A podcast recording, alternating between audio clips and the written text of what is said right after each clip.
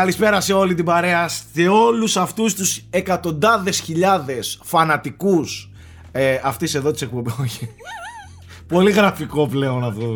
δηλαδή δεν μπορώ κι εγώ έχω συγχαθεί, το, το είναι μου έχω συγχαθεί. Ωστόσο να πούμε ότι η εκπομπή έχει όντως πολύ, δεν θα πω φανατικούς, δεν μου αρέσει η λέξη, αλλά έχει πολύ καλούς πιστούς ακόλουθους που, που τη ζητάνε, τη, τη, τη θέλουν, ρωτάνε κτλ. Και, και γράφουν και πάρα πολύ ωραία σχόλια, την κάνουν και share γιατί είναι πάρα πολύ σημαντικό να ξέρετε ότι στον κόσμο του ίντερνετ αν θέλετε να, να επιβραβεύσετε μια προσπάθεια ανθρώπων που την κάνουν στο ίντερνετ ή να την κοινοποιήσετε να τη δουν και άλλοι. Αυτός είναι ο πιο εύκολος, φθηνός, απλός τρόπος για να κάνετε μια εκπομπή ε, να τη βοηθήσετε και να τη στηρίξετε. Όπως και να έχει, ε, είμαστε εδώ για ακόμα μια εβδομάδα σε περίοδο εγκλισμού λίγο πριν λίγο, λίγο πριν να μην μιλήσω εγώ και ο Πρίσκας γιατί θα το όχι, όχι, όχι, όχι, θα μιλάω μόνο εγώ σήμερα για αυτά τα θέματα. Εσείς θα, θα μείνετε έτσι σιωπηλοί, ε, για, για, σοβαρά θέματα δεν θα λέμε τίποτα εδώ πέρα. Ναι, δεν θα λέτε, δεν θα λέτε γιατί χάνονται ζωές. δεν γίνεται, σταματήστε. λοιπόν, λίγο πριν θέλουμε να πιστεύουμε το τέλος, όχι της όλης ιστορίας, γιατί η ιστορία θα τραβήξει σίγουρα κι άλλο, αλλά ας πούμε το τέλος του, του, του πρώτου σοβαρού lockdown, ρε παιδί μου. Ε, εμείς εδώ είμαστε ωστόσο και εδώ θα είμαστε με ή χωρίς lockdown ε, για να κάνουμε αυτό που μας αρέσει, να μιλάμε για video games, ταινίες και σειρές. Σε αυτήν εδώ την εκπομπή. Πριν ξεκινήσω ε, με αυτά που θέλω να πω, θα καλωσορίσω τους ανθρώπους που βρίσκονται αυτή τη στιγμή στο πάνελ. Σούπερ τηλεοπτικός. Θα ξεκινήσω με αυτόν που έχει. Αφήστε με σήμερα να το πάω λίγο ανάποδα. Θα ξεκινήσω με τον άνθρωπο ο οποίος έχει τα λιγότερα μαλλιά. Ο άνθρωπος ο οποίος φαίνεται πιο κουρεμένος πάντα από όλους, ο Νάικ Ferrari. Καλησπέρα, φίλε. Καλησπέρα. Τι κάνεις, αγόρι Βλέπω σήμερα έχεις ένα, ένα background σχιζοφρενικό με mm. πριόνια, αίματα κτλ. Να πούμε όμως στον κόσμο ότι δεν είναι πραγματικά πριόνια ούτε πραγματικά αίματα, είναι controllers του GameCube από το Resident Evil 4. GameCube και PS2. Α, ναι, σωστά, σωστά, σωστά, ναι. ναι. Ε, Κάτσε, γι' αυτό έχεις δύο. Ναι, ο ε, ναι. κίτρινος είναι του GameCube και ο κόκκινος είναι του, του PS2. Ε, είναι αριθμημένοι ε, κυκλοφορήσανε 50.000 κομμάτια από το καθένα. Απλά ο καθένας είναι μοναδικός γιατί οι δαχτυλιές που έχει και το, το splatter effect στον καθένα ήταν, ξέρεις, είναι εκείνη την ώρα. Είδες τι μαθαίνεις; δεν έχει δύο τους ίδιους. Ναι, κατάλαβα. Επίσης, επίσης, επειδή αυτός βγήκε πρώτος, αυτός έχει και άλλα πράγματα πάνω, όπως ε, γυροσκόπιο. Οπότε όταν το, γιατί πριν το Wii, Όταν το αυτός, αυτός έχει γυροσκόπιο. Όταν το σηκώσεις πάνω και ο Λίον πρότασε το όπλο. Okay. Λοιπόν, ε, Nike, προτείνω να κάνεις μια εκπομπή τύπο και ο Sheldon Cooper, fan with flags, εσύ να ναι. έχεις fan with collector's editions. Και ναι, απλά να παρουσιάζεις. Μαζί με το Σάκη εκεί πέρα για να μας δείχνουν τα σπάνια εκθέματα. Ε, κοίταξε, δύο-τρεις γενικές γνώσεις κάθε φορά, my two cents, γιατί όχι. Αυτό δεν τις λέω εγώ γενικές γνώσεις, τις έλεγα πολύ ειδικές γνώσεις. ναι, ναι. Ε, και ο Σάκης έχει, τα έχει. Και Είμαι σίγουρος. Αν συγκρίνουμε τι φωτογραφίες, θα δείτε ότι του, του καθενός είναι διαφορετικό. Ναι. Αυτό είναι. Μετράμε τα χειριστήριά μας σε φωτογραφίες. εμένα εμένα πάντως τα δάχτυλα είναι πιο μεγάλα. Έλα να το μετρήσουμε. Τα δαχτυλικά αποτυπώματα. Sorry, φιλέ, να το, να το λέμε.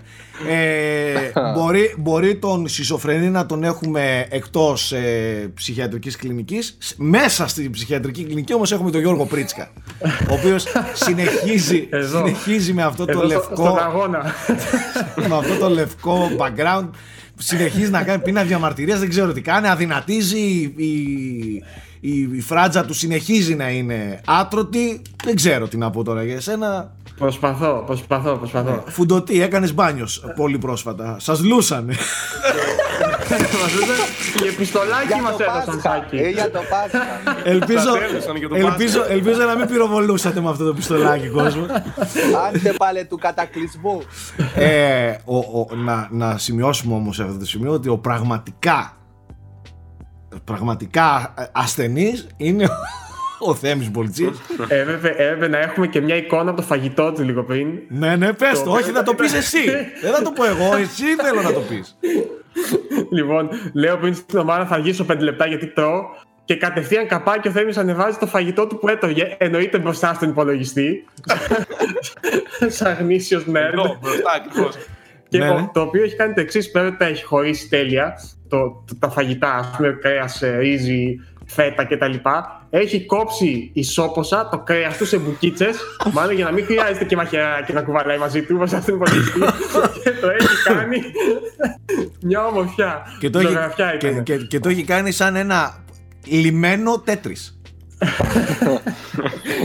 Παιδιά, επιβάλλεται αυτά γιατί έτσι τηρείς κάποιους κανόνες και λες: Αυτή η μπουκιά είναι ίση κτλ. Επίσης, στο κρέας τρως τελευταία τα κομμάτια που έχουν το λίπος γιατί γευστικά σου μένει καλή γεύση στο τέλος.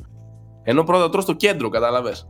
Δηλαδή, συγγνώμη, δηλαδή για- προτιμάς τα ωραία κομμάτια να τα τρως όταν έχεις χορτάζει. Καταρχάς δεν χορταίνω άμα δεν το φάω όλο, αδερφέ. Τελειώνει πάντα όλο. Ό,τι είναι στο πιάτο επιδόρπιο, τρώγεται. ρε. Επιδόρπιο. Ωστόσο, αφήνεις τα τελευταία τα καλά για να σου μένει καλή γεύση. Ή μπορεί να το ισορροπείς, να ξεκινάς με κάτι καλό, να το σπάς με ένα κομμάτι που δεν είναι τόσο καλό, να ξαναπέζεις. Κατάλαβες, ένα αλλαγή. Ωστόσο, Κάτσε να, λίγο. Όλες αυτές οι σκέψεις όντως παίζουν μέσα στο μυαλό σου, είναι ρωτός. Ναι, την ώρα που τρώω είναι μια δια- διεργασία το πώς θα διάσει το πιάτο. Ε, είναι, έχει να κάνει σ- με την ομαλή λειτουργία του συστήματος, ρε φίλε. Δεν μπορώ να σου το περιγράψω. Δηλαδή, Ωστόσο, γαμιέσαι άμα ωστόσο τα φας όπως για, να είναι. μην, Δηλαδή, για, να αν μην τα πετάξουμε όλα, τα ισοπεδώνουμε, φάμε. για να μην τα ισοπεδώνουμε όλα, να πούμε ότι ο Θέμης, τον έχετε δει και στα βίντεο με τους δεινόσαυρους και τα λοιπά, είναι ό,τι χειρότερο υπάρχει σε θέμα φαγητού. Λέμε, σε ποσότητα θα φάω, εννοείται πολύ, ρε φίλε. Ναι, ο εντάξει. άνθρωπος αυτός είναι άρρωστος με τις Είμαστε ποσότητες φαγανοί. του φαγητού και να ξέρετε Πέρα από ότι τις γουρουνιές από τους δεινόσαυρους είμαι κομπλέ. ναι, Τρώω είναι, σε απ- μαζεμένα. είναι από τους ανθρώπους που θα πάνε στο δίπλα τραπέζι των ξένων και θα πούν τις πατατούλες θα τις φάτε, αν δεν τις φάτε φέρτε τες. Εντάξει, είναι that kind of guy. Λοιπόν, τι θέλω να πω εξ αρχής πριν ξεκινήσουμε με τα θέματα. Ε, εδώ και αρκετούς μήνες ε, ο That Kind of Guy, ο Θέμης ε, Μπολτσής ε, στο 95% της όλης διαδικασίας παρέα όμως και με άλλα παιδιά όπως είναι ο Γιάννης ο Τουτούλης ε, βοήθαμε Και ο, Θέμη είναι, και ο Χάρης ο Μουταφίδη, ο, Ο- οποίος είναι έτσι. προγραμματιστής φίλος μου. Ωραία. Ε, έχουν, ε, ετοιμάζουν ρε παιδί μου μία αναβάθμιση για το Android και μία ε, για πρώτη φορά κυκλοφορία στο iOS εφαρμογή των ε, Unboxholics. Μία εφαρμογή in-house φτιαγμένη από τα παιδιά, από εμάς, ε, η οποία πρακτικά έχει όλο το content των, ε, των Unboxholics, οπότε και αυτήν εδώ την, ε, την εκπομπή, το frame rate. Ε, σε αυτή την εφαρμογή τέλος πάντων δώσανε πολύ κόπο και υδρότα τα παιδιά είναι για εμένα μια πολύ όμορφη και ακριβώς έτσι όπως την ήθελα απλή χωρίς έτσι πολλά υπερβολικά πράγματα να σε φορτώνουν ε, θέλω να πάτε να την κατεβάσετε εφόσον ε, έχετε smartphone και θέλετε Θα να βάλουμε έχετε link στην περιγραφή. θα έχουμε link στην περιγραφή να πάτε να το δείτε γιατί εκεί πέρα θα βρίσκετε πραγματικά πολύ ωραίο υλικό όχι μόνο με το content των Unboxholics, τα live streams, τα videos, τις εκπομπές μας, τα frame rate κτλ αλλά θα βρίσκετε, εννο- νομίζω ότι το ξέρετε ήδη ε, μια απίστευτα τεράστια κάλυψη όσον αφορά στη βιομηχανία των βιντεοπαιχνιδιών, των επιστημών, της τεχνολογίας, του κινηματογράφου και των τηλεοπτικών σειρών. Και τα άνιμε. Όλα Α, τα έχει έχουμε τα και πάντα άνιμε, έχουμε και κόμιξ. Παιδιά, όλα τα έχουμε. Όλα τα έχουμε. λοιπόν, ε, μ, μια ωραία δουλειά να πάτε να την ε, κατεβάσετε και να δώσετε και το feedback γιατί είναι πάρα πάρα, πάρα πολύ Αυτό σημαντικό. ήθελα να πω εγώ. Ό,τι π- παράπονα, προτάσεις για βελτίωση, νέα χαρακτηριστικά, ιδέες, οτιδήποτε έχετε να πείτε, στείλτε το ή μέσα από το κουμπάκι το report που έχει το app, είτε απευθείας σε μένα, είτε στα σχόλια εδώ πέρα. Γενικά προσπαθούμε να τα κοιτάμε όλα, είτε στο site. Δώστε μας το feedback, εν πάση περιπτώσει, και συνεχώς θα αναβαθμίζετε το project και θα. Πάντως να ε, πω, να πω ότι εμείς ανανεώνεται. λειτουργούμε, λειτουργούμε ε, περισσότερο αυτόνομα. Δηλαδή μας αρέσει τα πράγματα που φτιάχνουμε ε, να μην είναι ρε παιδί μου παραγγελίες, orders ε, από άλλους οπότε προτιμούμε να φάμε τα μούτρα μας φτιάχνοντας δικά μας εμείς μόνοι μας πράγματα ε, παρά να πάμε στην εύκολη λύση να δώσουμε μια παραγγελία να μας φέρουν ένα application, ένα βίντεο, μια μουσική απλά και τα λοιπά. Ε, γι' αυτό και θέλω λίγο επίοικια και λίγη κατανόηση στο όλο αυτό ε, το, το project και περιμένουμε τα δικά σας τα σχόλια. Τώρα, επικαιρότητα. Ξέρω με τι θέλεις Έχουμε να ξεκινήσεις. πραγματάκια. Έχουμε πραγματάκια. Ξέρω με τι θέλεις να ξεκινήσεις. Οπότε σου δίνω με τη μία τη σκητάλη για να το πας εσύ. Ωραία. Πάλι, παιδιά, εντάξει, σε αυτές τις εκπομπές πλέον αρχι- πρέπει να αρχίσετε να το συνηθίζετε, αλλά νομίζω ότι σε όλους μας αρέσει. Έχουμε στο επίκεντρο νέα γενιά PlayStation 5, Xbox Series X. Έχει βγει μια μεγάλη φήμη. Γενικά, το VGC είναι ένα site το οποίο παλιά έχει πολύ μεγάλη ιστορία στα video games. Ήταν το CVG, αν το θυμάστε παλιά. Μμμ. Ναι. Ένα κόκκινο site παλιά. Αυτοί οι δημοσιογράφοι, εν πάση περιπτώσει, που είναι έμπιστοι και είναι χρόνια στο χώρο, έχουν βγάλει κάποιες φήμες. Ήταν αυτοί που είχαν βγάλει για το Resident Evil 4. Τώρα έρχονται και πάλι στην επικαιρότητα και πράγματα που τα επιβεβαίωσαν και άλλοι insiders και λένε ότι μέσα στο Μάιο θα δούμε παρουσίαση PlayStation 5, τη μεγάλη της Sony, με ένα πολύ μεγάλο αστε, αστερίσκο που λέει ότι αυτά ήταν τα σχέδια προ-κορονοϊού. Οπότε μετά ίσως να έχει αλλάξει κάτι και ίσως να έχει πάει πιο μετά η ημερομηνία. Αλλά η Sony σχεδίαζε να δείξει να σηκώσει τις κουρτίνες για τα πάντα. Να δείξει τα πάντα για το PlayStation 5 μέσα στο Μάιο. Και τώρα η φημολογία από την πλευρά του Xbox είναι σχεδόν επιβεβαιωμένο πλέον γιατί και ο ίδιος ο Spencer πέταξε μπιχτέ και το έχουν πει πολύ, ακόμη περισσότεροι insiders πέρα από αυτό το site. Μιλάει για δύο events. Ένα event το οποίο θα γίνει στις 5 Μαΐου. Αυτή είναι η επικρατέστερη ημερομηνία, αλλά εν πάση περιπτώσει μέσα στο Μάιο ίσως είναι και ρευστή ημερομηνία. Αλλά μέσα στο Μάιο, στο πρώτο event θα αποκαλυφθεί το μικρό, το φτηνό, το Xbox Series S ή μπορεί να λέγεται και αλλιώς, αλλά θα είναι η φτηνότερη κονσόλα επόμενης γενιάς της Microsoft. Θα παίξει με δύο κονσόλες και θα δείξουν και τα πρώτα παιχνίδια. Ακούγεται πολύ έντονα το Fable, reboot μεγάλο από την Playground Games Open World με πολύ, με πολύ χρήμα από πίσω και πολύ δυνατά γραφικά. Αυτά λένε στις φήμες. Και λένε ότι θα αποκαλυφθεί και το πρώτο παιχνίδι της The Initiative, η οποία εικάζεται ότι κάνει reboot το Perfect Dark σε συνεργασία με την Coalition. Αυτά έχουμε από το μέτωπο Μάιος. Ότι και καλά θα έχουμε reveal στο Μάιο. Ξαναεπιστρέφω στη Sony και κουμπώνω κι άλλη μια φήμη η οποία έσκασε μόλις τώρα, όσο γυρνάγαμε την εκπομπή, όσο ξεκινούσαμε να την γυρίσουμε, που λέει για νέο Horizon Zero Dawn, αλλά όχι μόνο αυτό, γιατί μέχρι τώρα ήταν σχεδόν βέβαιο ότι θα βγει το 2 Ε, από καλά, την ίδια ναι. τη Sony, αλλά μιλάνε για τριλογία Horizon Zero Dawn. Λένε ότι η Sony ήταν να βγάλει το 2 στο PlayStation 4, αλλά το project έχει γιγαντωθεί. Είναι λένε ένα παιχνίδι κολοσσός και το έχουν πάει για το PlayStation 5 μόνο πλέον το project, ώστε να έχει παραπάνω πόρους η Guerrilla να φτιάξει πιο τούμπανα γραφικά και πιο μεγάλους κόσμους κτλ. Μιλάμε λοιπόν για τριλογία, γιγαντιαίο κόσμο και ενσωμάτωση co-op στοιχείων. Για κάποιον ας πούμε, να, να παίζει με δύο φίλους του. Τώρα, αν αυτό θα γίνει με χαρακτήρα άλλων, δεν ξέρω πώς, αλλά έτσι λέει η φήμη. Αυτό είναι φήμη, έτσι. Όλα αυτά είναι φήμες τώρα. Οκ, άρα Horizon Zero Dawn τριλογία για το PlayStation 5 με τεράστια κλίμακα project, πολύ χρήμα από πίσω από τη Sony. Ο- Ίσως να το δούμε και αυτό το Μάιο. Κοίτα, Αυτά, τα φαινόταν, σχόλια δικά φαινόταν σας. ότι το Horizon θα, θα συνεχιστεί και θα φάει και πολύ μεγάλο Boost. boost από την Sony. Ε, δεν σου κρύβω ότι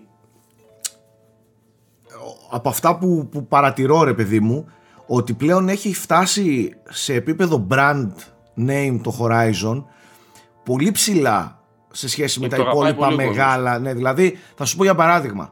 Με κόσμο, εγώ που το καταλαβαίνω και που κάνω τη, ξέρεις, τη βαλμομέτρηση, ε, της σφιγμομέτρηση μάλλον. Ε, όταν ακούς από ανθρώπους οι οποίοι δεν παίζουν παραδοσιακά games, δεν είναι παραδοσιακά gamers, αλλά ασχολούνται έτσι λίγο περιστασιακά και τα λοιπά και λένε ότι και το άλλο ρε έπαιξα και τρε- ξετρελάθηκα εκείνο με, το, με τα ρομπότ, με εκείνο, με, Με το τα άλλο. ρομπότ και τους δεινόσαυρους. Αυτό Με έχει το- γίνει πόσο Ναι, χαρακτηριστικό αυτό. το πόσο έχει μείνει. Αυτό. Ε, μαζί με το God of War και το Uncharted πλέον και το Horizon σαν brand name στο, του PlayStation είναι εκεί, εκεί ψηλά. Δεν λέω ότι είναι Ε, και Last τόσο of Us. ψηλά, αλλά τέλος πάντων είναι, είναι πολύ ψηλά. Θεωρώ, θεωρούσα δεδομένο ότι θα, θα δώσει πολύ, πολύ μεγάλο ενδιαφέρον και στην τελική να σου πω κάτι έκανε, έκανε τρομερή δουλειά η Guerrilla. Ε, και έδωσε, Μεταμορφώθηκε, φίλε. Περίμενε. Ναι, από τα εγώ το Killzone αμφισβητούσα το τώρα παιχνίδι. στα- Λέω από τα Killzone τώρα τι πάνε να κάνουν αυτοί που έχουν τις γνώσεις. Και όμως αποδείχθηκε η Guerrilla έγραψε φανταστικό sci-fi σενάριο και πολύ προ- πρωτότυπο concept με τους δεινόσαυρους κτλ. Δεν έχουμε ξανά τέτοιο πράγμα σε παιχνίδι. όχι, Πέρα είναι- από το ότι βλέπουμε ελάχιστα παιχνίδια με δεινόσαυρους, τέτοιο concept της σύλληψη είναι ρομπότ, φανταστικό. δεινόσαυροι Είναι και... φανταστικό. Πολύ, πολύ ωραίο. Έχει αδυναμίες που θεωρώ ότι με το feedback που πήρανε από το πρώτο θα... αυτά δηλαδή θα τα ξεπετάξουν αλλά τέλος πάντων εντάξει ευχάριστο είναι ακόμα βέβαια να πούμε ότι είναι φήμες δεν είναι τίποτα επιβεβαιωμένο βέβαια δεν υπάρχει περίπτωση να μην έρθει δεύτερο Horizon Ναι, τώρα το το θεωρώ. άλλο Τόσα χρόνια που δουλεύει η Guerrilla. ε, ναι, τώρα εντάξει, εννοείται. Αυτό θεωρούμε ότι είναι δεδομένο. Τέλος πάντων, ε, Δεν ξέρω αν θέλετε να σχολιάσετε κάτι για τα events που λένε ότι θα γίνουν το Μάιο από Xbox και PlayStation. Ότι Ε, επιτέλους θα δούμε παιχνίδια. Ε, κάπου εκεί θα είναι, ε, Μάιο-Ιούνιο, πόσο παρακάτω θα το πάρω. Ε, ναι, η μια σπρώχνει την άλλη, οπότε τώρα ας πούμε η- αποκαλύφθηκε το, το logo του Series X. Ε, ε, πρέ- πρώτα χει- χειριστήριον η Sony, μετά το logo, τώρα εντάξει πάλι σειρά της Sony. κάνει. Και έχουμε ακόμα να δούμε, έχουμε να δούμε κονσόλα της Sony, έχουμε να δούμε παιχνίδια, τα pack shots, τα pack shots των Τιμές. παιχνιδιών, Τις τιμές. τιμές, ε, κυκλοφορίες, τι θα γίνει με τον κορονοϊό. Εγώ, εγώ, αν θα εγώ αυτό κυκλοφορήσουν. πιστεύω. Αυτό πιστεύω ότι είναι όλοι τους σε ένα stand-by mode ε, για να δουν τι, τι εξέλιξη θα έχει όλη αυτή η πανδημία ρε παιδί μου. Ε, να δουν και να κάνουν τις μετρήσεις τους στην αγορά αν θα επιστρέψει, πότε θα επιστρέψει στο περίπου σαν, ε, σαν αγορά. Ε, και μιλ- δεν μιλάμε μόνο για την αγορά την τελική που, το, το, των καταστημάτων και, και των the malls ε, μιλάω τώρα και, και για την άλλη αγορά, τα εργοστάσια, οι γραμμές παραγωγής, οι, οι μεταφορές τους, όλα αυτά, οι εισαγωγές, εξαγωγές, όλα αυτά είναι πράγματα τα οποία νομίζω ότι ακόμα είναι, ξέρεις, ε, αιωρούνται, δεν, δεν είναι τίποτα σίγουρο και αυτό νομίζω ότι τους κρατάει και λίγο πίσω στο αν θα πρέπει να δώσουν ή όχι. Γιατί ξέρεις, φοβούνται και το εμείς να δώσουμε, να πούμε ότι αυτή είναι η κονσόλα θα κυκλοφορήσει τον Νοέμβριο. Θα κυκλοφορήσει τον Νοέμβριο. Μήπως έχουμε, Ισχύει. ακούνε και για δεύτερα κύματα, για αυτό, εκείνο. Ξέρεις, Ε, κρα- ναι. κρατάνε Ναι. λίγο. Εγώ να σου πω μια σκέψη που είχα. Πιστεύω ότι είναι ψηλοβέβαιη γιατί η Κίνα έχει αρχίσει να ξαναξεκινάει τις γραμμές παραγωγής. Είναι βέβαιο ότι θα τις φέρουν τις κονσόλες. Απλά πέρα από τα παιχνίδια που ίσως καθυστερήσουν, εγώ σκέφτομαι πώς θα πει η Microsoft. Α πούμε, αν το Series X είναι το πιο ακριβό, σκάστε μου 500 ευρώ με αυτή την οικονομία που έχουμε τώρα. Που ο κόσμος είναι πιο σφιγμένος και προσέχει τα χρήματά του. Πιστεύω ότι ίσως τα έχουν πάει λίγο πιο πίσω όλα και ίσως την τιμή να τη μάθουμε τελευταία, γιατί ο άλλος θα σφιχτεί άμα ακούσει 500-600 ευρώ και θα το ξεγράψει εντελώς το μηχάνημα. Έτσι πρόεδρο κι αλλιώς και τις αυτό. τιμές τις μαθαίνουμε Ναι. τελευταίες, έτσι κι αλλιώς. Ναι, εντάξει, Ναι. αυτό είναι δεδομένο. Είναι και αυτό, αλλά είναι και τα παιχνίδια. Γιατί αν εν τέλει π.χ. ούτε το Halo Infinite δεν μπορεί να είναι έτοιμο στο τυπικό launch, ε, ξέρω, μπορεί να καθυστερήσει η κονσόλα για να, για να έρθει πακέτο με έναν όντως καλό launch παιχνίδι. Ξέρεις, να μην έχει ό,τι να είναι launch. Κοίτα, είχαν πει ότι την κονσόλα δεν θα την πάνε πίσω για κανέναν τίτλο. Αλλά η λογική λέει αυτό που λες εσύ. Ότι χωρίς Halo που πας, ας πούμε, χωρίς ένα μεγάλο launch παιχνίδι.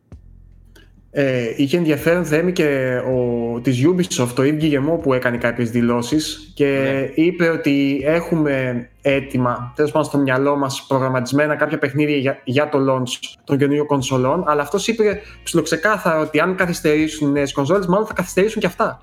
Ναι, είμαστε λέει διατεθειμένοι να τα καθυστερήσουμε. Δεν μας ενδιαφέρει. Α πάνε οι νέες κονσόλες και θα τα μεταφέρουμε και εμείς τα παιχνίδια μας. Έχει Ubisoft Ναι. πράγματα να πει πάντως. Τιν, τιν, Ε, Ubi- τιν, Εντάξει. τιν. έχει, έχει και άλλα. Εγώ- Έχει. Εγώ αυτό που ήθελα να πω πριν πάντως για το Horizon δεν, δεν νομίζω ότι όντως όπως είπατε υπήρχε ποτέ αμφιβολία αν θα βγου- δούμε δεύτερο ή, ή, ή οτιδήποτε. Αλλά αν ήταν παιχνίδι PS4 και έχουν περάσει τρία χρόνια γεμάτα από το Horizon και ακούγονται τόσες φήμες γι' αυτό θα είναι μάλλον launch παιχνίδι του PS5. Ε, κοντά στο launch. Κοίταξε, Αυτό είναι το ερώτημα. θεωρητικά, με τρία χρόνια ανάπτυξης γεμάτα, το, το πρώτο πήγε το 16, έτσι δεν είναι; Ή Το κάνω 17. λάθος. Το Πήγε 17. το 17. Έχεις τρία χρόνια γεμάτα για να κάνεις ένα sequel που δεν είναι ότι β- σκέφτεσαι το χαρακτήρα από την αρχή, ξέρω εγώ θέλεις τόσο testing. Ξέρεις τη δούλεψη, είναι, είναι ένα κλικ πιο εύκολο να κάνεις sequel. Ένα. Θέμη, Ίσως και να το προλάβουν. θεωρώ, θεωρώ σχεδόν απίθανο σε μια αγορά τόσο ε, ρευστή όπως είναι τώρα ακόμη και σε ένα χρόνο από τώρα τέτοια μεγάλα projects να τα, προ- να τα προορίζουν για launch. Ναι, δεν θα Δηλαδή, το κάψω. Δεν θα Μπορεί, κάψω. ναι, είναι αυτό που σου έλεγα, ότι ο κόσμος θα είναι σφιγμένος. Και ο κόσμος απλά και δεν όλη η είναι. αγορά θα είναι μουδιασμένη για πολλούς μήνες ακόμα. Δεν μπορεί να, να τρέχουν αυτή τη στιγμή για το launch του PS5. Είμαι εδώ, εδώ εγώ πιστεύω ότι ακόμα δεν, δεν έχει κλείσει με σφραγίδα το launch.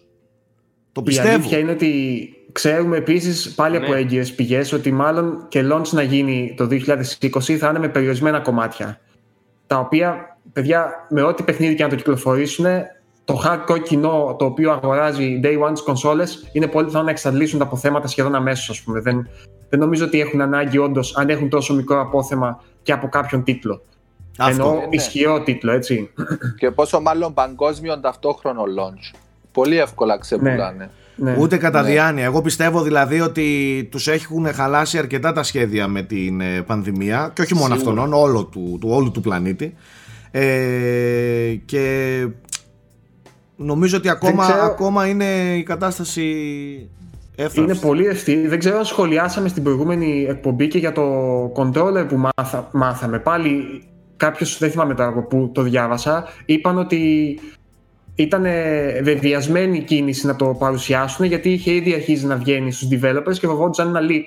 Δηλαδή δεν ήταν προγραμματισμένο να το παρουσιάσουν εκείνη τη στιγμή. Προφανώς λόγω κορονοϊού κάτι με τα σχέδιά τους έχει ανατραπεί Ξέρεις, και ξέρεις τι αναγκάστηκαν και σημαίνει; το έβγαλαν γρήγορα. Προσθέτω σε αυτό που λες τώρα, βγήκε η είδηση νομίζω από γνωστό δημοσιογράφο, αλλά δεν θυμάμαι, στο Twitter το διάβασα, αλλά θυμάμαι όταν έμπει στην πηγή. Ότι και η Sony και η Microsoft έχουν επιτρέψει στους third party developer, Ubisoft ξέρω εγώ, να πάρουν τις κονσόλες σπίτια τους. Δηλαδή τα dev kits να τα πάρουν Μμ. σπίτια τους. Οπότε, αν ένας developer το πάρω εγώ σπίτι μου, που ξέρω τώρα ότι ένα πιτσιρίκι ή ένα οτιδήποτε μπορεί όντως να κάνει κάποιο leak. Καταλαβες, γιατί μέσα στα σπίτια είναι ανεξέλεγκτοι παράγοντες. Έχεις γυναίκες, έχεις... δεν, δεν ξέρεις ο καθένας με τι ζει. Οπότε και οι δύο εταιρείες θα ψηλοφοβούνται τα leaks. Και αυτό που είπε ο Zooger X, ο, ο- το οποίο πρέπει να το κατακριούργησα το όνομα, τέλος πάντων είναι ο administrator του Reset Era, παιδιά. Είναι ψιλομεγάλο όνομα στα. Ε, Στα πέρα από αυτό κατακόπια. είναι, είναι αναλυτής, έτσι, το επάγγελμά του. Είναι και αναλυτής για μεγάλη εταιρεία που Η ασχολείται με το Nikkei, video νομίζω, games. Αυτό αν που δεν είπε κάνω είναι λάθος. ότι έχει αλλάξει το πρόγραμμα ριζικά και επειδή βγήκε και η 3 από τη μέση, πολλά πράγματα έχουν απλωθεί. Έχουν έρθει άλλα μπροστά, όπως η Microsoft που λένε ότι θα κάνει το Μάιο. Ναι. Έχουν πάει και άλλα πίσω όμως. Αντί να τα μάθουμε Ιούνιο, θα τα μάθουμε πιο μετά. Γενικά το πρόγραμμα έχει απλωθεί, οπότε θα έχει συνεχώς κάτι να μαθαίνουμε. Κάτι νέο. Και η Gamescom ακυρώθηκε. Ναι, ναι, αυτό το είχαμε πει στο προηγούμενο. Ε, ναι, οπότε πάλι. Θα είναι ξανά digital η αρχίζει. Gamescom φέτος. Ναι, το πρόγραμμα πάλι ό,τι να είναι. Ναι. Έχει, η τράπουλα έχει ανακατευτεί και οι ανακοινώσεις θα είναι απρο- σε απροσδόκητα. Δηλαδή αυτό του PlayStation μας έπιασε στα πράσα. Ήταν 12 η ώρα το βράδυ για τους Ευρωπαίους. Ναι, ναι. δηλαδή και εμείς το ανεβάσαμε επειδή είμαστε όλη την ημέρα μέσα, ας πούμε, ξύπνοι και παίζαμε. Δεν θυμάμαι τι κάναμε εκείνη την ώρα και σκάει what the fuck. Και έσκασε το control του PS5. Το θυμάμαι. Πάντως Ήταν για το λίγο Xbox Από το πουθενά. είναι ψηλοδεδομένο ότι θα δούμε κάτι, παιδιά, αρχές Μαΐου. Εγώ το, ε, δηλαδή, απ- απ- εδώ ο, ο ίδιος ο Spencer κάνει tweet ότι έρχονται σύντομα παιχνίδια. Έτσι δεν είναι. Ναι, Κοίτα, ναι. αυτό που είπε είναι ότι εμείς είδαμε ότι σας αρέσει η στρατηγική μας, το ότι έχουμε συνεχώς αποκαλύψεις. Οπότε θα συνεχίσουμε, λέει, με τη διαφάνεια και το επόμενο βήμα είναι τα παιχνίδια. Μ' αρέσει που Το- το λέει, μαλάκα. Δηλαδή. ναι, ναι. Ε, είναι, ο άνθρωπος είναι θεούλης, ρε μαλάκα. Δηλαδή είναι, είναι see-through εντελώς έτσι. Ό,τι Ε, εντάξει, σκέφτεται, το λέει. κοίταξε. Ε, πάει καλά και αφού έχει θετική ε, ανταπόκριση, ας πούμε, και αφού είναι εκ διαμέτρου αντίθετο από τη Sony, γιατί για να την χτυπήσει Το τονίζει ότι εμείς πάμε αντίθετα. Εμείς έχουμε διαφάνεια. Εμείς διαφάνεια, εμείς τέτοιο, ξέρεις. Εμείς θα δείχνουμε, είμαστε με εσάς. Πάντως το λέγαμε από, από εδώ και περίπου ένα χρόνο έτσι, ότι η Microsoft φαίνεται πιο έτοιμη ή τουλάχιστον έτσι παρουσιάζεται δημόσια. Πιο έτοιμη. Μπορεί πιο να είναι και ξεκάθαρη, πιο marketing ξάστερη. εικόνα όμως κι αυτή.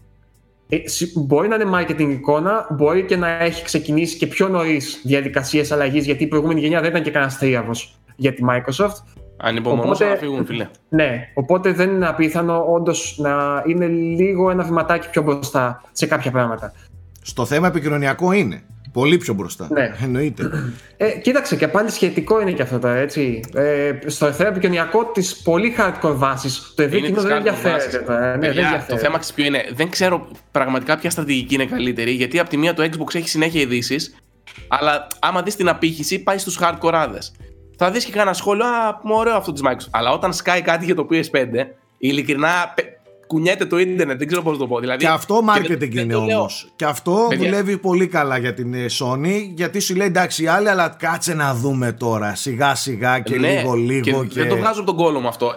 Το post με το logo του PS5 έσπασε το record likes για gaming post στο Instagram. Δηλαδή, οποιοδήποτε άλλο gaming event έσπασε το logo σκέτο που έγραφε τρία γράμματα. PS5. Και μιλάμε για Και λόγο το σε- οποίο το σκέφτηκαν χρόνια. Και έσπασε ρεκόρ, έτσι. Ο κόσμος διψάει για το PS5, το θέλουν. Κοίτα, απλά αυτή η στρατηγική έχει και μεγαλύτερο ρίσκο. Δηλαδή, όσο πιο πολλές προσδοκίες δημιουργούνται και περιμένεις κτλ., είναι πιο εύκολο να απογοητεύσεις αντίστοιχα. Οπότε. Ή να κάνεις και Ε, μεγάλη τώρα, έκπληξη. πώς να Ναι, απογοητεύσεις σωστό. δηλαδή τώρα Σωστό. μια κονσόλα, ας πούμε; Τι να απογοητεύσεις; Ε, δεν πιστεύω κι εγώ, δεν ξέρω. Βέβαια, μόνο, μόνο Δεν το είναι Silent παιχνίδι, Hill να δεν ισχύει είναι- αυτό που λέμε και να σου φέρει ένα Silent Hill η Sony, θα γίνει επανάσταση. Θα βγουν με τους δαυλού έξω. Δεν πάει να έχει ο και τέτοια. Ο Σάκης θα βγει γυμνός στην αρετή να τρέχει. Ήδη ξεκι... Κοίτα, ξεκινάω αν τώρα, άμα όντως- θες να ξεγυμνώνω. Άμα θες το κάνω εδώ πέρα. Έλα, πες Αν Γιώργο. όντως συμβεί αυτό, ε, δεν ξέρω τι να πω. Πιστεύω ότι η Sony μετά από- και από το Death Stranding πέρυσι, ε, μάλλον έχει κάποια τακτική ξεκάθαρη, ας πούμε, να κάνει πράγματα για την εικόνα κυρίως, έτσι, του hardcore, κι- του hardcore κοινού. Ναι. Περισσότερο γι' αυτό δηλαδή παρά για το ως οικονομικό αντίκτυπο ή οτιδήποτε. Την ενδιαφέρει να διατηρεί ας πούμε την εικόνα της καλύτερης κονσόλας για το hardcore παίχτη και αυτή που επενδύει στον hardcore παίχτη, εξάλλου for the players λέγεται το, το, το slogan τους, ε, με τέτοιες κινήσεις. Μακάρι, τι να πω. Ε, από το να το κάνει η Konami μόνη της αυτή τη στιγμή που δεν ξέρουμε τι ακριβώς έχει απομείνει εκεί μέσα, χίλιες φορές. Sony Εντάξει, Japan της και αξίζει όμως, συνεργασία. Γιώργο, αυτό γιατί έχει δείξει παραδείγματα όπως το The Last Guardian που πόσες εταιρείες θα το πετούσαν μετά από 10 χρόνια σε κόλαση. Ό- Όχι, και ναι, να εγώ δεν το συνεχίζει λέω. να Δεν του λέω δίνει ότι το λεφτά. κάνει υποκριτικά. Αντιθέτως, λέω ότι έχει απόλυτη συνέστηση της εικόνας που έχει αυτής και της απήγει στο hardcore κοινό και τη θρέφει πολύ, πολύ ξεκάθαρα. Ε, Κάνοντας επενδύσεις εννοώ, όχι στα λόγια. Ναι, ναι. Δηλαδή, το, το Death Stranding, ας πούμε, μ- μ- έτσι όπως το βλέπω εγώ και με τις συμφωνίες που τελικά προέκυψαν, δηλαδή ότι είναι, ε, θα κυκλοφορήσει και σε PC, με τους ηθοποιούς που είχε μέσα και το budget και όλο τον τόρο και τα λοιπά, σε συνδυασμό με τις πωλήσεις, δεν πιστεύω ότι, ήταν και, δεν, ότι έβγαλε και τρελό κέρδος η Sony από αυτό το πράγμα. Αλλά έχει βγάλει σε ένα... Σε επίπεδο εικόνας έχει βγάλει τεράστιο κέρδος. Ναι, Ναι. το 2016, ε, όχι πότε αποκαλύφθηκε 16-17, συνέχεια συζητούσαμε. Ήταν στα νούμερο ένα θέματα και ήταν αποκλειστικότητα του PlayStation 4. Εννοείται. Αυτό Και θέλω να σου πω, αυτό θέλω να κονσόλες σου πω. θα πούλησε λογικά. Και είναι πολύ έξυπνη σε αυτό. Σκέψου λίγο. Έχει συνδέσει το όνομά της και με την Death Stranding φυσικά. Με Shenmue 3 το είχε συνδέσει σε εκείνη την E3. Με Final Fantasy 7 τώρα. Δηλαδή, Οι ξέρει. hardcore gamers λένε Ναι. οι ηθροί των ονείρων λένε. Final Fantasy 7 ήταν. Remake, σε Ναι. MU3 και Last Guardian. Δεν δεν γίνεται αυτό. Ναι. Ε, είναι, είναι, α, είναι για μένα άξια συγχαρητηρίων σε αυτό η Sony. Και γι' αυτό και έχει βελτιώσει πάρα πολύ τα first party της. Δηλαδή το, το τι βγάζει από τα στούντιό της κτλ. Έχει υπομονή, δίνει χρήμα. Εντάξει, έχει και την πολυτέλεια να το κάνει αυτό, γιατί είναι σε μια κυρίαρχη θέση. Όλα καλά. Μακάρι αυτές οι αλλαγές που έγιναν, γιατί έγιναν μπόλικες αλλαγές τελευταίο χρόνο, ας πούμε, οργανωτικές και προσώπων κτλ., να συνεχίσουν όλοι στο ίδιο κλίμα. Μάλιστα. Θα συμφωνήσω, Γιώργο. Λοιπόν, ε, έχεις κάτι άλλο θέμα ή να πάω σε αυτό που θέλω και εγώ να πω; Θα σου αφήσω στο τέλος να πεις μια είδηση κι εσύ. Θέλω να πετάξω τον μπαλάκι στον Γιώργο Πρίτσκα ξανά και να μας πει για το άρθρο του, γιατί είναι πάρα πολύ σχετικό με την είδηση που έκανα. Ο τύπος είναι τόσο μπροστά, ο οποίος ε, ή- στο προηγούμενο frame rate αναγνώρισε το λάθος που έκανε και έκατσε και ανέλησε μετά όλη αυτή τη σκέψη του. Και παιδιά, κατά την προσωπική μου άποψη, δεν μου αρέσει να πενεύω το σπίτι μου, αλλά επειδή και εγώ είμαι πιο νέος και πολλές φορές εμπνέομαι και από τους Σάκη και από τον Nike και από τον Μπρίτσκα από αυτά που λένε και τους ακούω τις συμβουλές τους, πάντε διαβάστε το άρθρο του. Ε, μιλάει Καταρχά για το τα άρθρο sequel. αυτό ξεκι... είναι, είναι θρηλυκό γιατί ξεκινάει με την πρόταση είπα μπαρούφες. Πέρα από αυτό που είναι ε, για μένα αυτό είναι ιστορική στιγμή, το κρατάω. Το υπόλοιπο το αγνοώ. Ξε... Κρατάμε μόνο το είπα μπαρούφες και σταματάω εκεί την ανάγνωση. Περιμένω, περιμένω μπλούζα στο επόμενο. Ναι, εδώ. Ο πρόεδρος λέει παρούφε.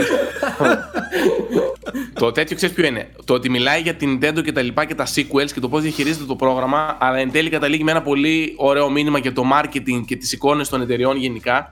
Ε, οπότε πιστεύω αξίζει να του ρίξετε μια ματιά. Και σε αυτό το κλίμα θέλω να στο κολλήσω με το άρθρο σου. Το ότι η Nintendo ετοιμάζει remasters και remake για όλα τα Mario για να γιορτάζει τα 35 χρόνια και σχεδόν έχει ψηλοεπιβεβαιωθεί πλέον με τις τόσες διαρροές που έχουν γίνει. Οπότε Ε, δεν ξέρω πώς εντάξει. το βλέπεις αυτό. ναι, τώρα θες να σου σχολιάσω σε σχέση με το άρθρο; Ε, Γενικά, εφόσον μίλησες για αυτό το κομμάτι, γενικά. Γενικά θα πω αυτό που λέμε πάντα, ότι εγώ δεν μπορώ να ενθουσιαστώ με remakes και τα λοιπά. Τα παιχνίδια που θα βγουν, αν όντως είναι αυτά που ακούγονται, δηλαδή τα Galaxy, το Sunshine, το 3D World κτλ. Εμένα μου αρέσουν όλα. Ε, Το Sunshine είναι λίγο πιο αδύναμα, δεν- δεν έχει σημασία, είναι όλα παιχνιδάρες. Χαίρομαι που θα βγουν, αλλά από εκεί και πέρα, αν αυτό είναι το μεγάλο χαρτί της Nintendo για τον Νοέμβρη, Ναι. ε, οκ. Δεν ξέρω. Καλό, αλλά δεν θα πετάξω και τη σκούφια μου, ρε παιδί μου. Υπάρχει μια φήμη για το Paper Mario, η οποία είναι έτσι πιο ενδιαφέρουσα, γιατί λένε ότι επιστρέφει στις ρίζες που είναι λίγο πιο RPG ε, κτλ. Οπότε αυτό μακάρι να ισχύει. Γενικά η Nintendo τελευταίο καιρό φαίνεται ότι ακούει λίγο το, το κοινό της. Κάτι που είναι δίκοπο μαχαίρι, κατά τη γνώμη μου. Μπορεί να είναι πολύ καλό, μπορεί να είναι και, και κακό. Γιατί υποτίθεται αυτό είναι που την ξεχωρίζει, το ότι κάνει το κεφαλιού της πολύ συχνά. Αλλά από τη στιγμή που τη πάνε όλα καλά μέχρι, μέχρι τώρα, οκ, okay, βλέπουμε. Τώρα, όσον αφορά το, το marketing, ε, Προφανώς και η Nintendo θα πουλήσει. Είχαμε και μια άλλη έτσι, όχι πολύ σημαντική, αλλά ενδιαφέρουσα είδηση για την Nintendo. Είναι μια επενδυτική εταιρεία η οποία επένδυσε περίπου 1,1 δις στην Nintendo, εξασφαλίζοντας περίπου ένα 2% νομίζω από, το, από τις, τις συνολικές μετοχές. Δεν θα έχει ουσιαστικά λόγο στις αποφάσεις της, αλλά θα την βοηθήσει να αναπτύξει πιο πολύ το digital κομμάτι της ε, και νομίζω ότι γενικότερα υπάρχει μια κατεύθυνση από την Nintendo του τελευταίο καιρό να γίνει μια πιο ευρύτερη εταιρεία από ό,τι είναι για video games. Δηλαδή να ανοιχτεί σε κινηματογράφο, σε theme parks, να γίνει λίγο πιο Disney, για να πούμε την αλήθεια. Τώρα αν αυτό της βγει σε καλό ή όχι, δεν ξέρω. Γιατί μία από τις μεγάλες δυνάμεις κατά τη Nintendo είναι ότι παρέμεινε μικρή σχετικά με τις υπόλοιπες. Δεν ήταν αυτό το αχανές πράγμα, το, το διεθνές, το πολυεθνικό. Ήτανε, είναι δύο κτίρια ουσιαστικά, όπως λέω και στο, και στο άρθρο μου. Είναι το μεγάλο κτίριό της στο, στο Κιώτο και ακόμα ένα που είναι στο Τόκιο που έχει την, την Game Freak και κάποιες άλλες εταιρείες τέτοιες. Οπότε δεν ξέρω ας πούμε, αν είναι καλό ή όχι. Ξέρουμε πάντως σίγουρα ότι ο Μιαμότο ασχολείται πλέον με, το, με τα theme parks και όχι τόσο με, με τα παιχνίδια και την ταινία, η οποία ετοιμάζεται για το 2021 νομίζω. Οπότε δεν ξέρω, παιδιά. Η Nintendo είναι σε μια μετάβαση όπου όλη αυτή η γενιά των, των διάσημων ας πούμε, έτσι, σχεδιαστών είναι πλέον σε ρόλους είτε βοηθητικούς είτε σε παραγωγούς μόνο και αρχίζουν και εκπαιδεύουν πολύ καλά μέχρι στιγμής, αλλά μένει να αποδειχθεί και στο μέλλον όταν θα αποσυρθούν αυτοί τι ακριβώς έχετε από πίσω. Κοίτα, ήδη έχει φανεί από το Breath of the Wild το ότι και σε άλλα χέρια να πάει που εντάξει, ο Μιγιαμότο ήταν σε συμβουλευτικό ρόλο. Ο, κοίτα, ο Μιγιαμότο με Zelda έχει να ασχοληθεί πολλά χρόνια, για να πούμε την αλήθεια. Δηλαδή, ο Νούμα έχει πλέον την επίληψη ναι. της σειράς. Ναι, από το Majora's Mask που ήταν director, από εκεί και μετά είναι producer σε όλα. Ναι. Και, και director σε κάποια. Ε, ναι, το Breath of the Wild είναι μια πολύ καλή περίπτωση όπου φάνηκε ότι το νέο αίμα της Nintendo ε, συνδυάστηκε άψογα με, με τις αξίες που έχει χρόνια τώρα η Nintendo και έδωσε αυτό το πράγμα, ας πούμε. Και στο Μακάρι... ARMS είδαμε νέο αίμα. Και στο ARMS. Ε, και, και, το Splatoon. Το Splatoon. Ναι. Από, ε, η ομάδα είναι εκεί πέρα. ναι, ναι, δεν ξέρω. Γενικά η Nintendo είναι σε πολύ καλό φεγγάρι αυτή την περίοδο και εμπορικά και από άποψη απήχησης. Ε, λες, πιστεύεις ότι ό,τι και να βγάλει θα πουλήσει αυτή τη στιγμή; Όλος το Ιντερνετ μιλάει για το Animal Crossing, ρε φίλε. Αυτή τη στιγμή ναι, το, ναι. Παιδιά, το έλεγα πριν ένα μήνα, ε, αλλά ούτε εγώ μπορούσα να φανταστώ το επίπεδο που θα φτάσει ήταν το κατάλληλο παιχνίδι την κατάλληλη στιγμή. Δεν γίνεται να το προγραμματίσω το πράγμα. Τη έτυχε ε, και θα σπάσει ρεκόρ. Δεν, δεν ξέρω πού θα σταματήσει το Animal Crossing. Χθες διάβαζα στο Twitter για τον Eliza Wood που πήγαινε να αγοράσει turnips σε έναν, σε έναν άκυρο, ξέρω εγώ. δηλαδή το παιχνίδι έχει γίνει κανονικό κοινωνικό φαινόμενο, ας πούμε, αυτή τη στιγμή. Τεράστιο. Ναι. Το μη θετικό με την Nintendo είναι ότι ακούγεται ότι χακα... όχι ακούγεται, το επιβεβαίωσε και ήδη ότι χάκαραν πολλούς λογαριασμούς της Οπότε αλλάξτε κωδικούς, ανοίξτε το two-step verification, γενικά προστατέψτε τον. Αλλά το καλό είναι ότι δεν διέρευσαν οι πληροφορίες των πιστοτικών. Ε, ναι, ευτυχώς. Και η άτιμη μας ειδοποιούσε εδώ και δύο εβδομάδες. Δεν ξέρω αν σας σχέθηκε σαν μήνυμα να το κάνω. Εγώ δεν το είχα κάνει από την αρχή, μάλλον. Και με πίεζε, μου το έστειλε τρει-τέσσερι φορές. Προφανώς ήξεραν αυτοί εδώ και καιρό ότι τι έχει συμβεί. Ε, ναι. Ε, Μάλιστα. Αυτά από επικαιρότητα. Τα αφήνουν τελευταία σε σένα, Υπάρχει, υπάρχει και άλλη μία που μπορεί να μην είναι τόσο σοβαρή, αλλά για εμένα είναι σημαντική. Ίσως γιατί έχω μια, μια, ένα άλλο δέσιμο ρε παιδί μου με την ε, όλη φάση του Μικ Γκόρντον. Τι έγινε; Ε, έγινε ένα πολύ στο Twitter κυρίως αλλά γενικά πήρε πολύ μεγάλη έκταση ένα θέμα μεταξύ Μικ Γκόρντον και Μπιθέσδα. Ε, εξηγούμε. Το, το soundtrack του παιχνιδιού, του Doom Eternal, όπως και όλων των τελευταίων μεγάλων παιχνιδιών της ε, Bethesda, τα Wolfenstein, το πρώτο Doom Το κτλ. Ε, Όλα είναι από τον Mick Gordon. Ο Mick Gordon για εμένα είναι αυτή τη στιγμή ένα διαμάντι σε αυτή τη βιομηχανία και η μουσική αυτών των παιχνιδιών και κυρίως των Doom δεν είναι απλά ένα συνοδευτικό πράγμα, είναι το παιχνίδι. Εντάξει, ε, είναι από τις λίγες φορές που συμμετέχει τόσο πολύ στο gameplay αυτή η μουσική. Όχι στην ανάμνηση και στο κεφάλι σου και τι ωραία ακούγεται. Ε, σ- συνεισφέρει ως μηχανισμός μέσα στο gameplay.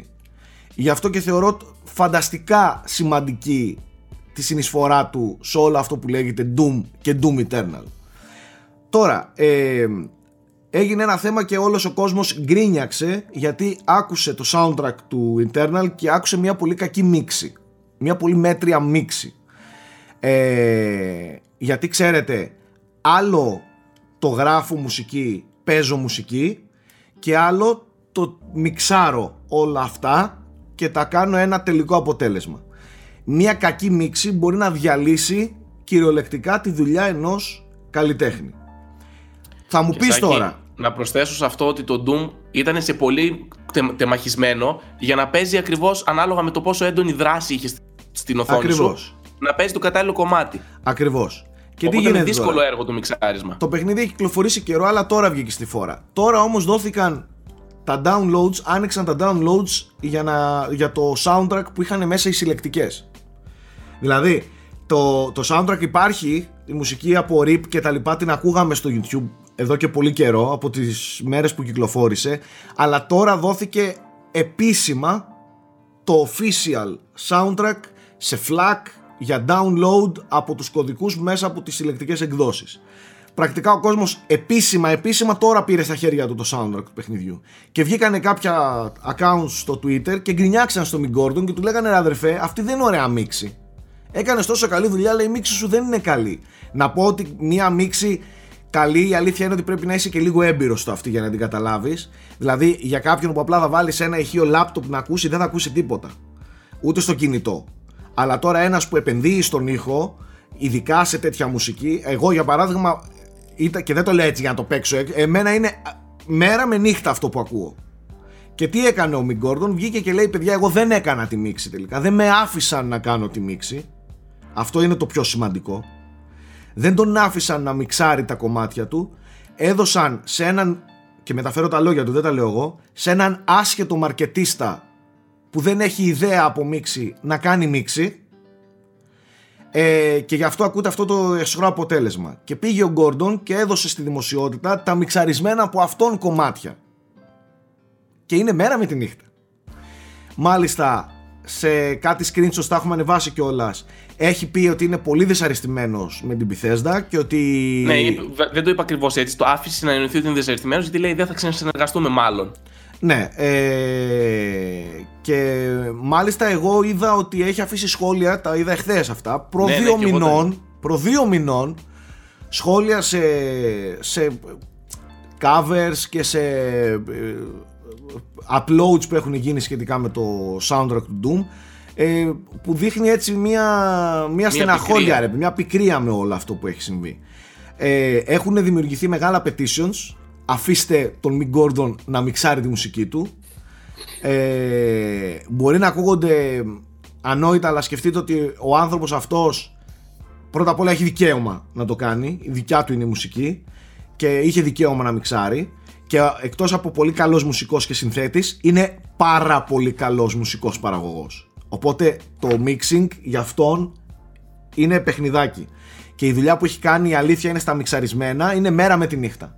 Εγώ σας προτείνω να πάτε να ακούσετε το original version, έτσι λέγεται, original version του The Only Thing is Fear is You, The Fear is You και ακούστε και το Mixed by Gordon, ε, από- by Mick Gordon και θα καταλάβετε τη διαφορά των δύο κομματιών και πόσο σημαντικό είναι να μιξάρει άνθρωπος που γνωρίζει και ε, άνθρωπος ε, ο οποίος δεν έχει ιδέα με μιξάρισμα. Τέλος πάντων, ε, εγώ τον έκανα πολύ support, τον Mick Gordon, ε, και μάλιστα υπέγραψα και το petition και τα λοιπά.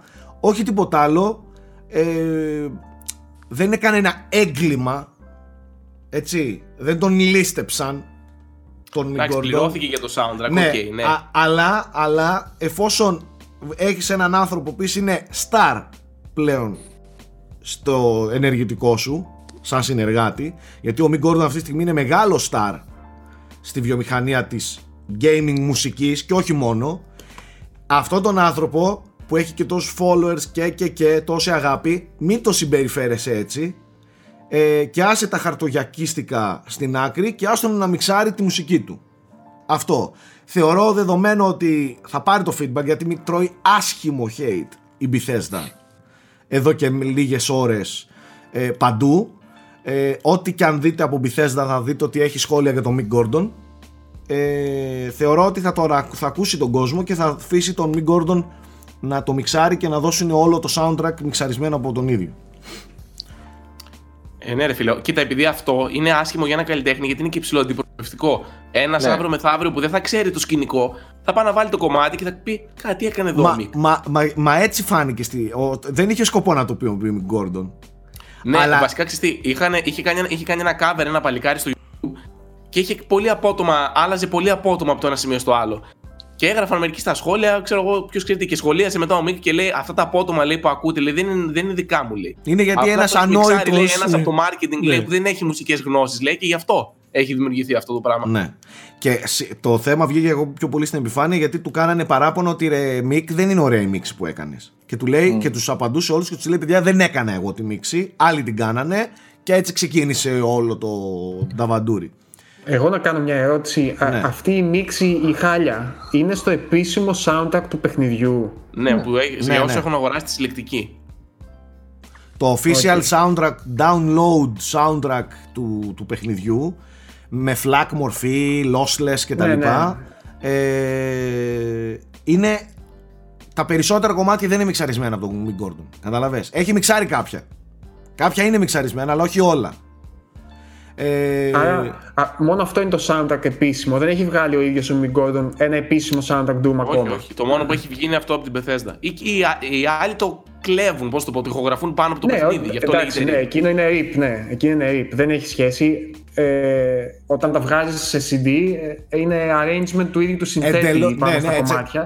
Κομμάτια. Εντελώς άλλη ψυχή το Mixed by Gordon. Έτσι. Να ξέρεις, είναι εντελώς Ναι, άλλο πράγμα. Δεν τα άκουσα εγώ, παιδιά, δεν τα άκουσα καθόλου. Γιώργο, θα σου δώσω μετά links να τα ακούσεις και θα, κα- με ακουστικά και θα καταλάβεις Ναι, ναι. ακριβώς τι ακούς. Και μάλιστα μπορεί να ακούσει το lossless, το original, το μη μιξαρισμένο από αυτόν και να ακούσεις απλά το YouTube βίντεο που ανέβασε μιξαρισμένο και πάλι θα ακούσεις πολύ καλύτερα τη μουσική.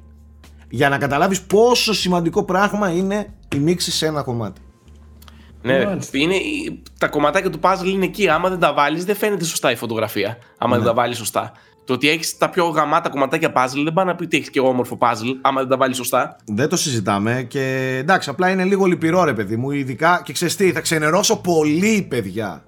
Άμα φύγει, άμα Να- φύγει, να- γιατί λέει, δεν θα ξανακάνω παιχνίδι μαζί τους. Ναι, γιατί ε, ένα επόμενο Doom ή ένα επόμενο Wolfenstein ή ένα επόμενο τέλος πάντων action shooter που θα βγάλει η Bethesda να μην έχει Mick Gordon, το χάσε για εμένα, παιδιά. Χάθηκε. Ειδικά το Doom, ρε. Χάθηκε, χάθηκε. Παιδιά, χάθηκε. Δεν υπάρχει Doom χωρίς Mick Gordon αυτή τη στιγμή. Καλά, εδώ υπάρχει Halo χωρίς ο Ντόνελ τώρα, μην λες μεγάλα λόγια. Περίμενε, Το- ξαναρωτάω. Ξαναρω... Υπάρχει. Ξαναρωτάω. Υπάρχει Halo χωρίς ο Donald; Εντάξει, δεκτό, Α, δεκτό, μπράβο. Α, μπράβο. δεκτό. Α, μπράβο. Να τα λέμε όλα, αδερφούλη. Στις Λοιπόν, 5 Μαου, παιδιά, θα τα μάθουμε. Τα καλαμπούρια της Microsoft. Γιατί Αν παίζει- το 5 Μαΐου, και τι το- μέρα είναι; Παίζει να έχει επιστρέψει ο Ντόνελ. Δεν Τετάρτη. νομίζω ότι έχει επιστρέψει με την καμία. Πέ- Έβγαλε μια αυτός συνέντευξη έ- πρόσφατα με αυτός έναν έφυγε, ναι. YouTuber ε, Halo και δεν. Έφυγε με κα- κακό τρόπο από την, ε, Πλακώθηκα. από ναι. την Bungie αρχικά. Από την Τέλος Bungie πάντων. τα έσπασε. Απλά Ναι. με τη Microsoft ε, έχω καταλάβει ότι είναι ηλίθιη, μια μικρή παρένθεση. Γιατί κάνα δύο φορές είχε πει ανοιχτά ο, ο Ντόνιλ ότι άμα θέλουμε, άμα μου έ- έκανε η Microsoft τη σωστή πρόταση, θα πει επί- επέστρεφα. Από, απλά από ό,τι καταλαβαίνω, η Microsoft δεν τον έχει προσεγγίσει. Τώρα δεν ξέρω γιατί σκάει Επίσης- τόσο στο Infinite και δεν έχει πάει με ένα τσουβάλι λεφτά σπίτι του να του τα αφήσει και να πει ο Ντόνελ φτιάξε μας. Δεν ξέρω. Καταρχάς, Microsoft. καταρχάς, για να κάνω και εγώ το συνήγορο του διαβόλου. Όταν δεν ακούσεις και τις δύο πλευρές, Ναι. ίσως δεν είναι καλό να λέμε ότι είναι ηλίθιοι. Κατάλαβες; πρέπει να ακούσεις και Εντάξει, την άλλη εμείς πλευρά. οριζόμαστε γιατί θέλουμε ο Ντόνελ πίσω. Μα από αυτή την πλευρά ναι είναι ηλίθιοι. Αλλά σε επίπεδο business δεν ξέρεις ποιος είναι ο ηλίθιος Εντάξει, μπορεί να του ζητάει της πολλά φάσης. λεφτά, δεν ξέρω. Δεν ξέρεις. Ε, Δεν ξέρεις. Επίσης, θέλει άσχετο τώρα που μου ήρθε φλασιά πριν, είπες ότι υπάρχει μια φήμη για επαναφορά του Perfect Dark. Από την Αλλά- The Initiative. Ναι, Και στη με βοήθεια συνεργασία του με. Coalition. Όχι τη Rare. Η Rare δεν υπάρχει πουθενά στην εξίσωση. Η Rare προσφέρει το δημιουργικό όραμα και στο Battletoads που το είχε δώσει και α, άλλα IP αν, τα- αν είχε δώσει ε, προσφέρει την δημιουργική βοήθεια, πώς να το πω. Δηλαδή το όραμα, η συνθέτηση... Κάνει check ουσιαστικά. Ναι, έχει αν, την αν είναι. Απλά ναι, η την Coalition βοηθάει τεχνικά. Γιατί η Initiative χτίζεται τώρα και η Coalition είναι, εντάξει, είναι η πιο τεχνικά ανεπτυγμένη ομάδα της Microsoft. Έκανε παπάδες στο απλό το Xbox One με τον Gears. Οπότε Ναι. τεχνικά τους δίνει το puzzle, πώς να φτιά- το φτιάξετε πάνω στην αρχιτεκτονική Xbox που την ξέρουμε καλά. Η The Initiative το φτιάχνει και η Rare επιβλέπει, υποθέτω. Οκ. Γενικά αυτό που κάνει η Microsoft, αυτό που ήθελε να κάνει με τα Xbox Game Studios πλέον είναι να συνεργάζονται πολύ. Και αυτό το έχει ξεκινήσει ήδη. Π.χ. παλιά προ-κορονοϊού είχε οργανώσει ας πούμε ένα σαν barbecue, να το πω έτσι, που όλα τα studios στο Ηνωμένο Βασίλειο βρέθηκαν μαζί. Η Rare, η Ninja Theory και ποιες άλλες είναι στο, στην Αγγλία βρέθηκαν, κατάλαβες. Θέλει λίγο να τις Σύσφυξη ενώσει. σχέσεων δηλαδή, ναι, οκ. Ναι, γιατί παλιά ήταν η Γιούχου. Είναι μία 343 κάνει ένα, μία τέτοιο κάνει. Και είδες ότι αυτό το πήραν από τη Sony. Γιατί η Sony έτσι δουλεύει. Οι σκηνοθέτες μιλάνε μεταξύ τους, κάνουν ράνουν. Δηλαδή, ο δημιουργός του Uncharted, ο Neil Druckmann, πήραζε τον Hellman Halst του Horizon Zero Dawn και τον έλεγε: Δεν θα φτιάξετε εσεί το πιο καλό αποκλειστικό του PlayStation, θα το φτιάξουμε εμείς με το The Last of Us. Και πέρα από αυτή την Εντάξει. επικοινωνία, Πέρα από αυτό το πείραμα τώρα το δημόσιο, το θέμα είναι και πίσω από το. και από πίσω μιλούσαν Ναι. πάρα πολύ. Κάτω από Και το τραπέζι τι φαντάσου γίνεται, ότι ας πούμε. Η Sony Ναι. μέσα στην. Ε, Τώρα συνειρμικά σκέψεις μου έρχονται, αλλά θα τα πω, δεν μπορώ. Έχει μέσα στην Naughty Dog, το έχω ξαναπεί, την iSteam. Η οποία iSteam φτιάχνει όλες τις τεχνολογίες σε όλα τα αποκλειστικά της Sony. Για ποιο λόγο όλα τα αποκλειστικά της Sony, ακόμα και το Days Gone που έρχεται από ομάδα που έφτιαχνε παιχνίδια για PSP, έχουν τέτοιες γραφικάρες και ρίχνουν σαγόνια. Γιατί πολύ απλά η Εντάξει, Sony ναι. ήταν ξύπνια, πήγε και έχει, έχει χτίσει μια ομάδα μέσα στην Naughty Dog που φτιάχνει τα καλύτερα γραφικά στη βιομηχανία και είπε: Εμείς θα φτιάχνουμε τις τεχνολογίες. Τι θέλεις εσύ, Open World; Ωραία, θα σου φτιάξουμε εμείς τέλειο Open World τεχνολογία και πάρει την κουμποσέτηνση στο παιχνίδι σου.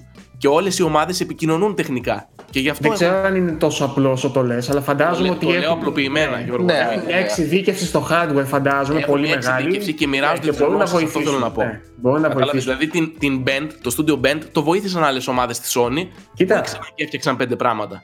Θεωρητικά αυτά είναι και στους τρεις. Δηλαδή φαντάζομαι ότι και η Microsoft έχει αντίστοιχη ομάδα. Απλά μάλλον δεν λειτουργεί στο ίδιο Η επίπεδο. Microsoft δεν λειτουργούσαν τα Game Studios, να ξέρεις. Ήταν γιούχου. Γκρεμίστηκαν εντελώς η υποδομή και τώρα από, τα, από, τη- από εκείνη την ηθρή που αγόρασε τα 5 στούντιο ξεκίνησε να τα ξαναφτιάχνει. Και Don λέει, Matrix, «Εκεί πουτάνα όλα.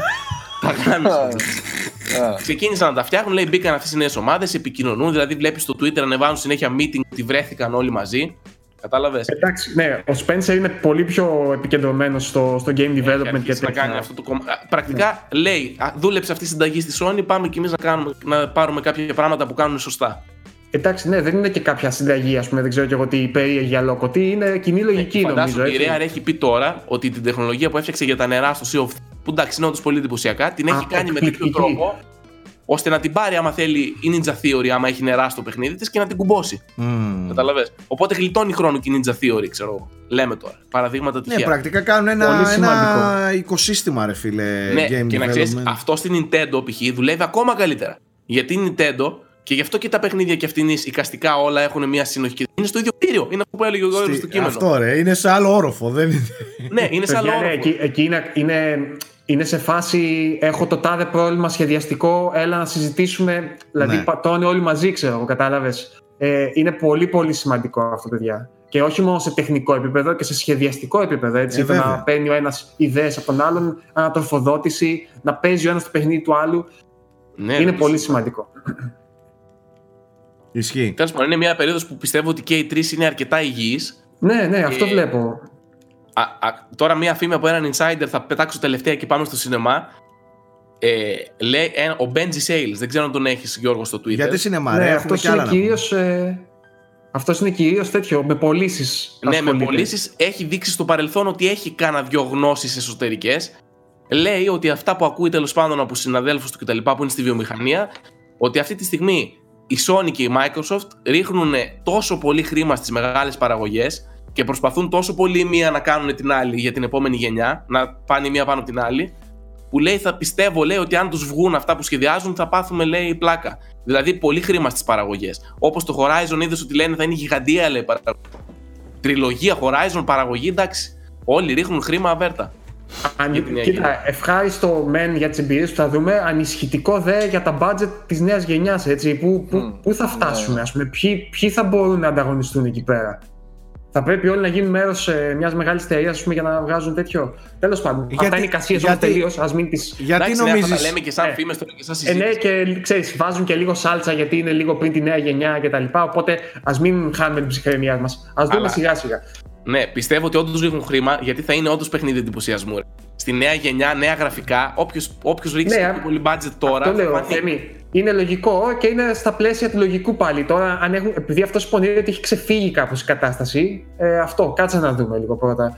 Τι εννοεί. Ναι, οκ. Για μας καλό είναι. Θα παίξουμε παιχνιδάρες άμα τους βγουν. Πάμε λίγο να δούμε και τι παίζουμε, ε, γιατί είναι πλούσιο το πρόγραμμα. Ε, θα ξεκινήσω με τον Nike Ferrari. Τ- τ- Τώρα είδα ότι φοράς Blues Arsenal. Ναι, ε, όταν ήταν στις δόξες της, όταν ήταν Nike. τώρα χάλασε τώρα. Η δόξα, δόξα για την Nike είναι άμα, φο- άμα φοράς Nike φυσικά Ε, ναι. έτσι. Ε, όχι, είναι δόξα για την ίδια την Arsenal Ναι. να τη σπονσάρει Nike. Οκ, οκ, δεκτό. τώρα χάλασε λίγο, εντάξει θα επανέλθει. Τι Φτιάξανε έχουν, άλλες αντίτα όμως. έχουν. Ε, Adidas Puma. έχουνε. Puma νομίζω. Νομίζω Τι που- πούμα μωρέ! Ε, παιδιά, Τι Nike, άμα είχε Puma. μια Adidas Blues, τι θα την έκανε; Μια Adidas Blues. Ε, πατάκι του μπάνιου όταν βγαίνει από το μπάνιο. Ε, περίμενε λίγο γιατί το έχω πω αυτό. Ε, θα σε λέω Γιώργο, εντάξει, γιατί θέλω να Ναι, σε λέω ναι. Γιώργο από εδώ και πέρα.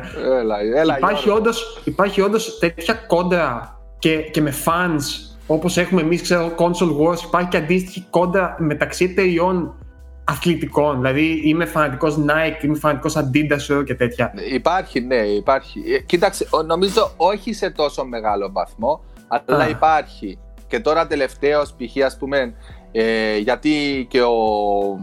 Πώς το λέμε αυτό με την Kardashian, πώς το λέμε; Το rapper, ε. Ο Drake. Ο, ο, όχι Ο ρε, Drake αυτός δεν που είναι βγάζει- με Ο Kardashian. Kanye West, ρε. Ναι, ναι, αυτός, αυτός έβγαλε ένα τραγούδι ότι γιατί αυτός κάνει κάτι παπούτσια την Adidas, ταγίζει και ξέρω εγώ και έβγαλε ένα τραγούδι ότι υπε- πήδηξε πάνω από τον Jumpman και ήρθε η Jordan Brand και ξέρω εγώ και αυτό και τα άλλα και έχει, έχει και, έχει και αυτή η κουλτούρα τα, τα ακραία της και τα Και kicks wars, εγώ απλά, θα πώς σου, να πω- τα εγώ πούμε. απλά θα σου πω ότι thumbnail το οποίο εμφανιζόταν ο, ο Nike με μπλούζα Nike και αν δεν κάνω λάθος ήταν ο Νίκος ο Κυρκενίδης με μπλούζα Adidas με έβαλε Ε, να ναι. θολώσω το thumbnail. Ναι, θυμάμαι, ναι, ναι, στο βίντεο. Ε, είπα του Αλέκου να το, να το θολώσει, ναι. Ναι. Εντάξει. Και μας θόλωσε το λογότυπο Adidas. Εγώ δεν λέω τίποτα άλλο. Και εσύ ρωτάς τώρα για Geek Wars. Λοιπόν, Παιδιά, πιστεύω όμως. Τέλος πάντων, γάμισε το. Πά- πάμε παρακάτω, γιατί θα πιάσουμε ένα άλλο κομμάτι. Ήθελα να πω ότι ο πιο μεγάλος φανατισμός ξέρουμε που είναι πιο τέτοιο. Ούτε κονσόλες, ούτε τίποτα. πού είναι; Στα, στο, στο ποδόσφαιρο, ρε φίλε. Α, εντάξει. Άστο, εντάξει, πάμε ναι. παρακάτω. Αυτό, γι' αυτό σου λέω. Άστο. Άστο, άστο. Άστο. Ε, ναι, εγώ συνεχίζω το Assassin's Creed Odyssey. Μμμ. Ε, πλέον είμαι στις 95-100 ώρες. Ε, συνεχίζω, μ' αρέσει, ούτε κουράζει ούτε κάτι γιατί ακόμη παίζονται πολλά σε διάφορα ταμπλό. Έχω ακόμα και τα DLCs. Παίζει και στο τώρα και στο τότε και Assassins και Templars και η, η τότε φάση, ποιοι, ποιοι κρύβονται από πίσω, ποιοι κινούσαν τα νήματα, η μυθολογία. Ωραία boss fights με αντίστοιχα μυθολογικά τέρατα του τότε. Αυτό που σου έλεγα, Nike, να ασχοληθεί με αυτές τις αποστολές. Ε, ο, ναι, εγώ τις, εγώ τις κάνω όλες. ρε, Εγώ, ναι. Να κάνω εγώ μια ερώτηση. Επειδή εγώ Πες. δεν πρόλαβα να παίξω τα DLC, αξίζουνε; Ε, μου, έχ- μου έχουν πει ότι το δεύτερο DLC με την Ατλαντίδα ναι, είναι πολύ καλό. Δηλαδή εκείνο σίγουρα. Οκ. Ε, και το πρώτο που έχει- νομίζω έχει να κάνει με το Δαρίο, με τους Πέρσες, αυτή η φάση. Θα το παίξω το παιχνίδι. Ίσως- Θα το συνεχίσω. Μόλις τελειώσω αυτά που παίζω τώρα. Ναι, ε, και, και, και υπάρχουν και δωρεάν DLCs. Ε, κάτι ξέχασα πώς το λένε. Τα κατάλαβα Ε. ποια λες. Ε, Ιστορίες από την Αθήνα, κάπως έτσι λέγονται. Αυτό, ναι, αυτό. Ε, και εντάξει, προσθέτα... και ανα, ανε- ανεβάσανε και το level, νομίζω πλέον είναι 100 το level. Έχει, έχει πολλά πράγματα. Ε, μ, έχει πέρα από τα όπλα πλέον τα κάνεις engrave, δηλαδή μπορείς να προσθέσεις και ένα extra attribute πάνω στα Ναι, όπλα. το οποίο νομίζω ότι μπήκε και με update μετά. Οπότε αυτοί που το είχαν παίξει δεν το είχαν αυτό στην αρχή. Έτσι δεν, νομίζω. ξέρω, δεν ξέρω πότε μπήκε το engrave, Εμπλουτίστηκε αλλά... δηλαδή το RPG κομμάτι στη συνέχεια. Ναι, υπάρχει. Ε, υπάρχει και άλλος μπορεί να κυνηγήσει ένα, ένα full epic ε, στολή που παίρνει έναν ακόμα extra bonus stat, attribute. Και υπάρχει και το άλλο που μπορεί ας πούμε, να θέλεις να φορέσεις το κράνος του Αθηναίου, π.χ. για τα attributes, αλλά δεν σ' αρέσει εμφανισιακά το, το κράνος του, των Αθηναίων και το αλλάζεις σε κορινθιακό κράτος ή σε, κράνο, ή σε βα- Έχει μεγάλο ετοιμασία βάθος. πειρατή. Οπότε αλλάζεις οπτικά ενώ τα attributes είναι του, του αρχικού. Έχει πολλά πράγματα, πάρα πολλά. Εντάξει, αυτό. Θα με πάρει ακόμα 50 ώρες νομίζω έχει ακόμα. Εμένα, εμένα. ναι. Καλά. Δεν ξέρει το παιχνίδι με ποιον έμπλεξε. Η πλατίνα είναι ακόμα από ό,τι ξέρω μου μήνα, η πλατίνα είναι θέμα 10 ωρών, αλλά για μένα... εγώ Τώρα για νομίζω ότι πλατίνες έχει μιλάμε. Οι ακόμα. πλατίνες Πάντως, είναι Mike, εύκολα. Αυτό, αυτό που μπορείς να επιβεβαιώσεις και εσύ είναι ότι έχεις σοκαριστικά πολύ περιεχόμενο. Δηλαδή, Πάρα αν, κα- πολύ. αν κάποιος θέλει να πάρει ένα παιχνίδι και να περάσει ώρες, Ναι. ε, έχει πολύ πολύ πράγμα. Έχει πάρα πολύ. Εντάξει, κάποιοι λένε ότι είναι πανα... Σε βαθμό που εμένα χάνεται, επαναλαμβάνονται. αδικείται το περιεχόμενο που έχει. Ναι, έχει fetch quest, έχει αυτό, έχει τα άλλα, αλλά εντάξει, παραμένει Assassin's Creed. Ναι. Και, και ανυπομονώ να δω, δηλαδή αυτό που είπε ο Σάκης ότι η Ubisoft πλέον είναι, είναι μασ- μαέστροι στο να χτίζουν κόσμο. Φημολογείται το ότι το επόμενο θα έχει να κάνει με Vikings. Σκεφτείτε τι έκανε η Santa Monica που λίγο άγγιξε εκείνη τη μυθολογία με τον God of War. Σκεφτείτε να το πάρει η Ubisoft στα χέρια της, όλο εκείνο. Με όλους εκείνους τους θεούς, όλες Άστα. εκείνες τις οντότητες εκεί πάνω Σκανδιναβία, η γεωμορφολογία, όλο αυτό και πάλι ναυμαχίες. Και ξέρεις και ίσως κατακτητικοί πολέμοι και θα έχουμε και αυτούς και ξέρω εγώ βυσιγότους και ό,τι να είναι. Και έχει και μεγάλο κύκλο ανάπτυξης το καινούργιο του Assassin's Creed, γιατί φαντάζομαι ότι δεν βγήκε πέρσι. Οπότε Ναι, έχει έναν σωστά. επιπλέον χρόνο ανάπτυξης. Πρόεδρε. Και εκτός αν παίζει κάτι άλλο, Nike. Όχι αυτό. Αυτό. Μια χαρά. Εγώ τα ίδια, παιδιά. Α, Death Stranding τελειώνω, είμαι στον τερματισμό. Και Animal Crossing σταθερά, ας πούμε. Τι σταθερά, βρε. Οπότε δεν. Τι σταθερά, Παίζω με, σταθερά. με σούπερ Σταθερή ανωδική αποχή. πορεία να πούμε. Έχεις φτιάξει να πούμε 8 ουρανοξύστες στο παιχνίδι να πούμε. Δεν έχω ούτε εξή στην επιφάνεια ακόμα. Και Πες να πω λίγο την αλήθεια, πόσες δεν- ώρε. Πε λίγο τι έχεις παίξει, 100 ώρες. 110 ώρες είναι αυτή τη στιγμή. να τα Και, λέμε. πάλι δεν, και, και, και νιώθω ότι δεν έχω δει τίποτα ακόμα. Και- και νιώθω αλλά ότι είναι δεν- πολύ δεν είναι ότι φτωχό, παίζω ναι. μόνος μου. Παίζει και η Γιάννα πολλή ώρα. Δηλαδή παίζουμε μαζί ουσιαστικά. Εννοείς Αλλά το ναι. ίδιο file. Το Είναι- ίδιο file γράφει ώρες και το δύο. Ε, ναι, ναι, το ίδιο, το ίδιο νησί παίζουμε, το ίδιο χαρακτήρα, ας πούμε. Δεν... Δύο άτομα συμβάλλουν στε, Να στις δεις το ώρες. σπίτι του, του Πρίτσκα. Ναι, ναι, πετάχτηκε κατευθείαν. Έλα, φύγε. Έλα. Με το που ακούσει Animal Crossing έρχεται, πετάγεται. Αυτό δεν το κόβω, να ξέρετε. Δεν υπάρχει λόγος. Ε, ε, πες της, πες της μετά με σοβαρό ύφος κάτι έγινε corrupt το file. Το save file. Ε, Κα, είσαι τρελός. Είσαι τρελός. Οι gamers νιώθουν τον πόνο. Άμα χάσει Παιδιά, το ακούστε, save, ακούστε να σας Φύγε και πω. πάρ' την τηλέφωνο. Ακούστε πάρ' να την σα πω. τηλέφωνο. Ακούστε να σας πω. Πρώτα απ' όλα είναι απίστευτα χαριτωμένο ροζ το σπίτι του Πρίτσκα. Όλο. Διαμορφωμένο από Γιάννα. Ένα μηδέν. Δεύτερο. Να ξέρετε ότι πηγαίνει στο σπίτι. Για να, το, το αφεντικό στο νησί είναι η Γιάννα. Δεν υπάρχει Γιώργος Πρίτσκας εκεί. Πήγαμε χθες με τη Ραφαέλα και εγώ και η Ξεκάθαρα. Ραφαέλα με τους χαρακτήρες και κάθε τι που ήταν να μας δώσει, να μας δωρήσει, πρώτα ρωτούσε «Γιάννα το δίνω, ε, το δίνω». Μμ. Ε, αυτό να το δώσω και η άλλη, η άλλη η κακούργα για, ακ- ακόμα και για. Άντι, εγώ ήθελα λίγο να, να επίκλεισω το συνέστημα, γι' αυτό έφερα και τη Ραφαέλα και ζητούσα μέσω της Ραφαέλας να πάρουμε πράγματα. Και το σκεφτόταν για τη Ραφαέλα. Μμμ, αχ, Άντε, άντε, δώσ' της το, άντε, δώσ' της το. Παιδιά, έτσι, έτσι ακριβώς είναι όπως τα λέει. έτσι ακριβώς. Και πόσα δεν έχει ακούσει ο Σάκης και η Ραφαέλα που τη ρωτάω στα κρυφά να δώσω.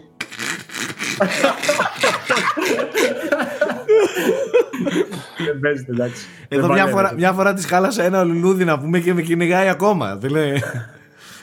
Εντάξει, ε, είναι. α, σε επίπεδο ψυχαναγκασμού είναι σε άλλα επίπεδα, εντάξει. Ναι, είναι. Αυτά- αυτά μ' και, αρέσουνε. και είναι και το παιχνίδι όμως έτσι, ε. Ναι, είναι και το παιχνίδι έτσι. Όντως. ε Εγώ, Σάκη, πάντως το μόνο που είδα είναι ότι έχεις φτιάξει Metroid κρεβάτια και Metroid μουσικές μέσα. ναι, ναι. Βγάζεις δηλαδή Ναι. καλλιτεχνική φλέβα. Και Zelda, και Zelda και Metroid δίνω πόνο εγώ στο παιχνίδι. Ότι έχω, ας πούμε, τα βάφω Zelda και Metroid. Αυτό είναι. Ε, κυρίως γιατί μπορώ, δεν είναι για κάποιο άλλο λόγο. Ε, Nike, ε, η Nike, ε, Θέμη εσύ. Εγώ, παιδιά, εντωμεταξύ σε διάφορες εκπομπές έχω παραλείψει να πω για παιχνίδια που παίζω και τα παρατηρούσα πρόσφατα, κοιτούσα το προφίλ μου και είχα ξεχάσει να πω για διάφορα. Αλλά εντάξει, το βασικό μου χρόνο το, ήταν αυτό που έλεγα τόσο καιρό το project, το project, το project που το teaser στο frame rate. Ήταν ότι δούλευα πάνω σε αυτό. Οπότε, σε συνδυασμό με τη δουλειά για το site δεν έμενε. Και επειδή το έχω ρίξει και λίγο στις ταινίες και το σινεμά τώρα τελ- και τις σειρές τώρα τελευταία, δεν έμενε τόσος χρόνος να παίξω. Ωστόσο, θα επανορθώσω. Υπόσχομαι ότι θα παίξω το Red Dead και ό,τι άλλα έχω πει, θα καθίσω να δω στα frame rate τι άλλο έχω υποσχεθεί να πω ότι θα παίξω. Θέλω να πω για ένα παιχνιδάκι indie, το οποίο το είχα παίξει στο παρελθόν και ξέχασα να αναφέρω, ε, για την πάπια, το Untitled Goose Game. Κίνα, συγγνώμη, την προ- ήταν προσβολή. Ναι. Παιδιά, ε, το όχι το Game Pass, αλλά και είναι και πολύ φθηνό νομίζω, γενικά, είναι budget τιμή. Ε, δεν είναι. 20 ευρώ έχει. Στο Switch, τέλος πάντων, που περιμένω εγώ Οκ. καιρό να πέσει, αλλά δεν πέφτει με τίποτα. Νόμιζα ότι ήταν φτηνό. Εν πάση περιπτώσει, στο Switch αξίζει δεν ξέρω πάρα αυτά πολύ, υπόλοιπα. Πιστεύω. Έχει πάρα πάρα πολύ πλάκα. Ε, έχεις, έχεις πάρα πολύ, α- με πάρα πολύ απλά λόγια το concept του παιχνιδιού. Έχεις μια χήνα και πρέπει να ενοχλείς τον κόσμο όσο κάνεις διάφορα πράγματα. Δηλαδή, Σάκης έχει- Καρπάς. έχει Σάκης φαντάζομαι Καρπάς στην αποστολή Αριδέα σε- 12 χρονών. Αυτό, παιδιά, είναι η χήνα, αυτή είναι ο Σάκης. Αυτό είναι. Ε, πέρα από που πας και τους φωνάζεις και τους κάνεις, πας κλέβεις πράγματα, κατεβάζεις, ξέρω εγώ, ρούχα. Ό,τι, δι- όχι ρούχα. Τα- Ένα καπέλο έριχνε σε κάποια φάση και το, του το κλεβες και αναγκαζόταν να βάλει ένα άλλο ε, καλοκαιρινό και είχε, ας πούμε, αποστολή. Έχει γε- γενικά πολύ γαμάτα σκηνικά, πολύ φάνταστα και είναι πο- πολύ. σου φτιάχνει τη διάθεση πραγματικά από τον τρόπο που περπατάει η Χίνα μέχρι τις αποστολές που έχει. Και ακόμα και για ένα που θα το πάρει πιο σοβαρά, που θέλει να τα κάνει λίγο γρήγορα για να πιάσει χρόνους, ας πούμε, ένας πιο hardcore gamer, έχει zoom. Ε, από τα πολύ ωραία indie που έπαιξα τελευταία, μου φτιάξε τη διάθεση. Δεν είναι τυχαίο ότι βγήκε παιχνίδι της χρονιάς πέρυσι στους, στο, στους developers. Πολύ καλοφτιαγμένο. Πολύ καλό Στην DICE νομίζω που ήταν το developers βγήκε παιχνίδι της χρονιάς. Από ναι, χαρακτήρα. Φαίνε- φαι- Φαίνεται ότι μέσα το έχει ψυχή, πώς το πω. Κάτω οι άλλοι φτιάχνουν 800 χρόνια παιχνίδια. και βγαίνει μια χίνα. ναι, ναι. Μια χίνα που κλέβει καπέλα, ας πούμε. Ε, αυτή είναι και η ομορφιά όμως, έτσι. Ναι, εντάξει, Αυτή εννοείται. είναι και η Τη το ομορφιά. έκλεψε και το Game, Game of the Year. Εννοείται. Ε, πολύ δυνατό indάκι. Άμα, άμα το έχετε στα, στο κατά νου να το παίξετε και ειδικά άμα είστε με παρέα και τα λοιπά, ο σχολιασμός και τα λοιπά είναι εντάξει. Έχει πολύ γέλιο. Αυτό από μένα, από Now Playing, ξεχασμένο από το παρελθόν. Τώρα δύο reviews έχουν κάτσει. Μου έχει έρθει το Predator, το οποίο θα το ξεπετάξω μέχρι το επόμενο, γιατί είναι multiplayer, θα το λιώσω 3-4 μέρες και θα σας πω. Και μετά είναι και το Gears Tactics, οπότε τα επόμενα δύο θα είναι αυτά. Μάλιστα. Ε, εγώ έχω νέα να σας δείξω. Α, Θα μας πεις όμως κιόλας γιατί έχουμε και Spotify, ρε φίλε. Δηλαδή μην είσαι άδικος. Ναι, ένα είναι αυτό. Νταν, νταν, νταν. Νταν, νταν, νταν, το οποίο τελικά έφτασε. Ε...